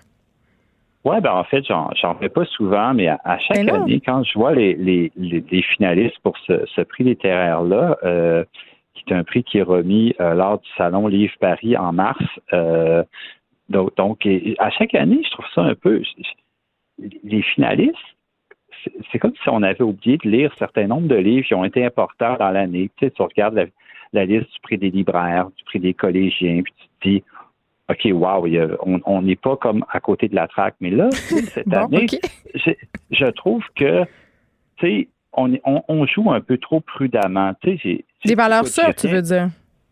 Ben, Michel Jean, David Goudreau, j'ai rien contre, là, mais, mais mais, tu sais, Andrea Là, tu dis ça parce qu'ils vendent beaucoup de livres. Absolument pas. OK. C'est pas ça la raison, mais je sens que pour ce prix-là, hmm. on se cherche plus un ambassadeur ou une ambassadrice. Oui, quelqu'un qui va, qui va scorer d'un média, c'est ça? Oui, mais en même temps, tu sais, quand tu vois que quelqu'un comme Kevin Lambert, cet automne, le, toute la popularité puis l'engouement qu'il y a autour ah, de son livre, ben c'est un signal que ça envoie qu'on aimerait savoir un peu plus de 109 sur ce prix-là. Puis euh, des noms comme euh, Marie-Ève avec la trajectoire des confitis ou Marie-Pierre Lafontaine avec euh, Chienne, Le drap blanc c'est une C'est des livres qui ont, qui ont marqué pour moi la ouais, là, je trouve ça dommage. On dirait que c'est pas un prix de premier roman, le prix France-Québec, non? Souvent, il y, en, a quand même. La mort de roi de, de Gabrielle Isa Collard, que tu as beaucoup aimé, que tu as invité à l'émission, elle est là, puis je suis, ah! content pour elle, mais c'est la seule. Le reste, c'est quand même des, des, des grosses pointures. Il faut, il faut, et, c'est bien, il y a le Mammouth de Pierre Sanson, un roman que j'ai adoré, puis tu sais, il faut aussi célébrer les plumes qui sont là, qui écrivent, mais depuis un certain temps, mais j'aurais aimé voir un peu plus de variété dans la sélection et qu'on joue un peu moins sur les, les gros noms, disons, les noms qu'on a l'habitude de voir un peu année après année. Donc, c'est euh, entendu. Un petit, peu, un, petit, peu déçu par cette, euh, cette sélection de huit Normands. Et euh, cette année, juste pour le mentionner, c'est Mathieu Simard qui a remporté le prix euh, pour son livre Les Écrivements qui était paru chez Alto. Oui, puis je dois dire que j'ai bien aimé son dernier livre, Une fille pas trop poussiéreuse, qui, euh, qui vient de sortir. J'ai trouvé ça assez bon. Euh, allons-y tout de suite, David, parce que quand même, ben, on a cinq beaux livres dont j'aimerais qu'on parle. Et le premier, évidemment, par un de mes écrivains préférés, Emmanuel Carrère. Oui, Limonov tu sais, les cinq, c'est difficile de faire, de choisir cinq livres pour résumer une décennie, mais moi, ce que j'ai remarqué dans la décennie 2010, en tout cas en France, c'est ce mélange qu'il y a dans les livres entre l'intime, le social et le politique. Comme ces trois choses-là étaient beaucoup imbriquées dans les livres. Mm. Donc, on parle, on parle souvent de, de soi, mais pour parler de questions qui sont liées euh, aux mouvements sociaux, aux changements qui se passent dans la société, mais aussi, c'est très politique en France. Donc, c'est c'est des livres qui reflètent un peu ça. Puis Limonov d'Emmanuel Carrère, c'est un livre qui, parle de ce personnage-là, qui est un écrivain culte, un leader politique, qui a une vie complètement euh, romanesque, on, va le dire, parce que euh, c'est quelqu'un qui est né dans, dans l'absurdité du totalitarisme soviétique. Puis ce qui, le tour de force de Carrère, c'est d'en dépeindre un personnage qu'on qu'on adore et qu'on déteste à la fois. Mm. C'est un livre fascinant. Puis il y a eu cette, cette vague aussi en début de décennie de, de faire comme ça des portraits d'écrivains. Jean Echnoz l'a fait aussi aux éditions de Minuit. Donc, c'est, écoutez, si vous n'avez pas lu Emmanuel Carrère, Limonov, c'est une entrée euh, vraiment dans son œuvre euh, ah. exceptionnelle. Je devais, je devais le mentionner. Mais moi, il n'y a, jamais rien, il n'y a jamais rien David Quentin qui va euh, égaler l'adversaire à mes yeux. Euh, l'adversaire qui est un roman qui est parti d'un fait divers de ce médecin, ce faux médecin français qui a assassiné femmes et enfants quand sa supercherie a été découverte. Moi, ce livre-là, pour moi, c'est un des livres qui m'a le plus marqué dans ma vie. Ah un grand écrivain. Je suis d'accord avec toi. Je suis d'accord avec toi, mais bon, allez, on continue. Poursuivons avec Virginie Despentes. Oui, Vernon Subutex, une trilogie c'est paru euh, un petit peu plus tard, euh, en 2013, je crois, ou 2015. Mm. Et euh, ce livre-là, tu sais, Virginie dépense un peu l'écrivaine rock de sa génération. Ah, oui, c'est très chaud. Elle a écrit dans la quarantaine, puis elle a voulu faire une, une grosse fresque, une saga sur vraiment tu sais, les différentes strates sociales. C'est l'histoire d'un d'un ancien disquaire qui perd son emploi, qui se retrouve un peu à la rue. Et, on va le suivre un peu dans ses péripéties à travers un Paris un peu glauque. Et, mm. et, elle se gêne pas pour dépeindre différents personnages de la société, que ce soit le, le, le chômeur ou euh, le bobo ou le, tu sais, tous les personnages qu'on croise dans la société, elle le fait avec vraiment beaucoup d'intelligence. Le, premier tome, c'est un page turner. Moi, quand j'avais commencé, j'étais pas trop certain, mais j'ai adoré ce livre-là. Les deux autres mm. tomes viennent un peu élargir, mais c'est ça, c'est à découvrir. C'est un incontournable à mon avis et une des plus belles plumes, euh, Virginie Despentes. Oui, mais qui fait pas l'unanimité quand même, non?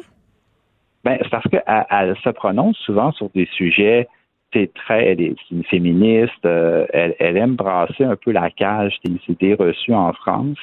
Et puis c'est une femme, c'est une femme qui a une, posture un peu comme une, Christine Angot aussi, qui fait beaucoup réagir souvent. Euh, et c'est pas des gens qui font l'unanimité, mais qui font aussi une œuvre littéraire qui est importante, qui fait avancer, je trouve, le, la, littérature française. Donc oui, Virginie Despentes, euh, assurément. Si vous ne la connaissez pas, Vernon Subutex, c'est un excellent point d'entrée. Puis ils ont, fait des films aussi avec ces livres, non, quand même? Oui, absolument. Série, euh, série télé, je crois, que je n'ai pas vu malheureusement. Non, moi non plus. OK, euh, là, ton, ton prochain livre, c'est c'est aussi un auteur controversé quand même. Un auteur qui a même été porté disparu l'année dernière, euh, je crois. ça, ça, quand même, il faut en parler de cette histoire-là. Euh, évidemment, on fait référence à Michel Houellebecq, euh, l'auteur le plus sulfureux de France, je dirais ça? Assurément, je ne pouvais pas le pas choisir, surtout qu'en 2010, il y a eu le prix Goncourt pour la, la, carte et le territoire, puis on savait qu'il allait continuer à, brasser un peu et à être très controversé durant les années 2010. Soumission, c'est un livre euh, qui, a été tristement euh, connu à cause de, le jour de l'attentat de Charlie Hebdo, ça, ça, dépeint une France qui est dirigée en 2022 par un parti islamique. Mm. On l'a traité de misogyne, euh, dépeint un monde déprimant, tout ça, mais, mais au-delà de, tout ce qu'on peut dire de mal autour de Michel Houellebecq, je pense qu'il faut le lire avant de le juger. c'est l'écrivain du scandale, il y a toute son histoire familiale aussi, guerre juridique avec sa mère qui vient de sortir un livre. c'est comme, je sais pas, c'est un, un phénomène. C'est un phénomène, mais il faut le lire. C'est pas juste, c'est quelqu'un qui a une écriture, qui a des idées très controversées. Euh, très misogyne? Misogyne. Raciste? Euh, oui, absolument. mais il faut, il faut dépasser tout ça, puis il faut le lire, puis il faut le. Je pense que ce livre-là, Soumission, c'est quand même une œuvre qui a, qui a fait époque. On, va se rappeler, je pense, dans 30, 40 ans. Parce que ça, ça, ça c'est un peu comme Steve Carrère disait, pour moi, Soumission, c'est un peu comme 1984 ou le meilleur des mondes hmm. euh, des années 2000. Ça nous, c'est une dystopie, ça nous prédit le futur et euh, c'est la montée de l'islamisme. Ça met le doigt sur toutes sortes de tensions raciales euh, qui sont, euh, qui sont très d'actualité en France, ouais. Absolument. Puis ça, ça y va pas de même mort non plus dans la description de, de, l'homme dans la quarantaine, un peu libidineux, à bout de souffle. Ça, c'est, moi, je trouve ça très drôle, en fait, quand je le lis, Welbeck. Je trouve le lire de cette façon-là plutôt Oui, détaché, c'est ça. Oui, bien sûr. absolument. mais, mais oui, c'est un incontournable. Puis moi, j'aime bien euh, toujours euh, souligner à gros traits que c'est un gros macho fini, mais c'est un grand écrivain.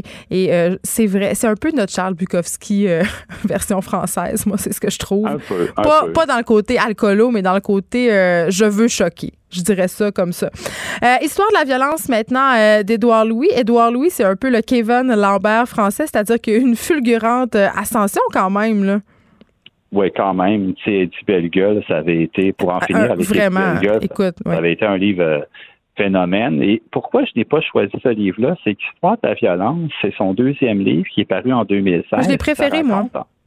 Moi, j'ai préféré ça à Eddie Bellegueule parce que je trouve que c'est un livre tu sais, qui raconte la rencontre avec euh, une histoire d'un soir qui se termine en viol, puis toute la mm. question un peu de justement de qui est cet homme qui le viole, qui est arabe, euh, d'où est-ce qu'il vient, sa famille, euh, pourquoi il a posé ce geste-là? Et c'est une réflexion aussi sur le, le consentement, sur les limites de, d'une rencontre passionnelle, amoureuse, rencontre d'un soir. Tu sais, c'est, et il, y a tout un, il y a tout un débat juridique qui est parti après ça. Donc, tu sais, c'est après le, ce livre-là?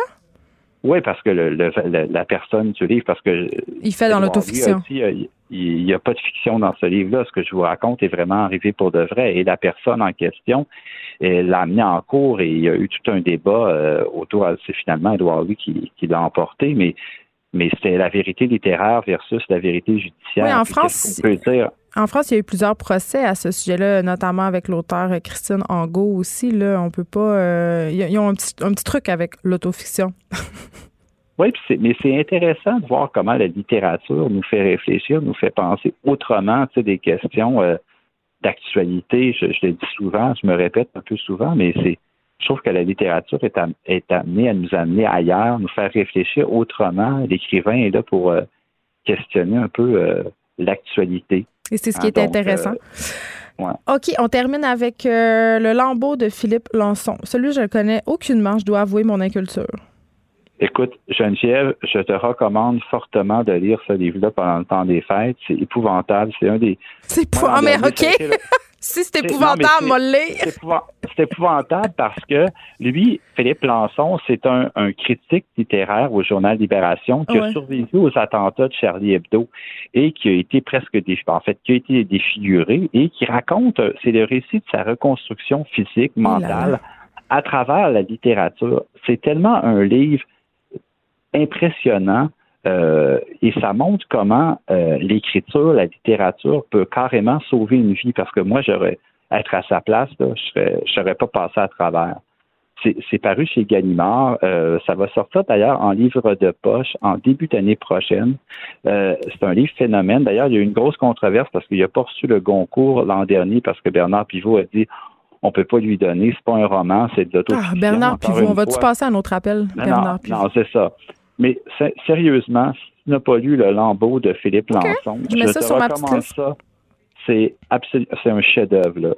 Et tout le monde qui l'a lu euh, m'a dit d'accord pour dire que c'est un très, très grand livre. on n'est pas dans le témoignage, là. Euh, on est vraiment dans hmm. une œuvre littéraire très forte, écrite par un journaliste exceptionnel. Toutes ces suggestions-là, on peut les retrouver euh, si on te suit sur Instagram à David Quentin. C'est toujours un plaisir de t'avoir avec nous. On va te retrouver euh, mardi prochain pour notre dernière euh, chronique avant Noël.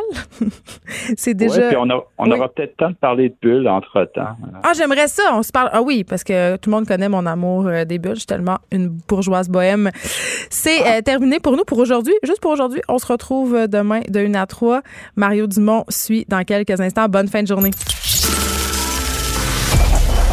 Cette émission est maintenant disponible en podcast. Rendez-vous dans la section balado de l'application ou du site cube.radio pour une écoute sur mesure en tout temps. Cube Radio, autrement dit. Et maintenant, autrement écouté.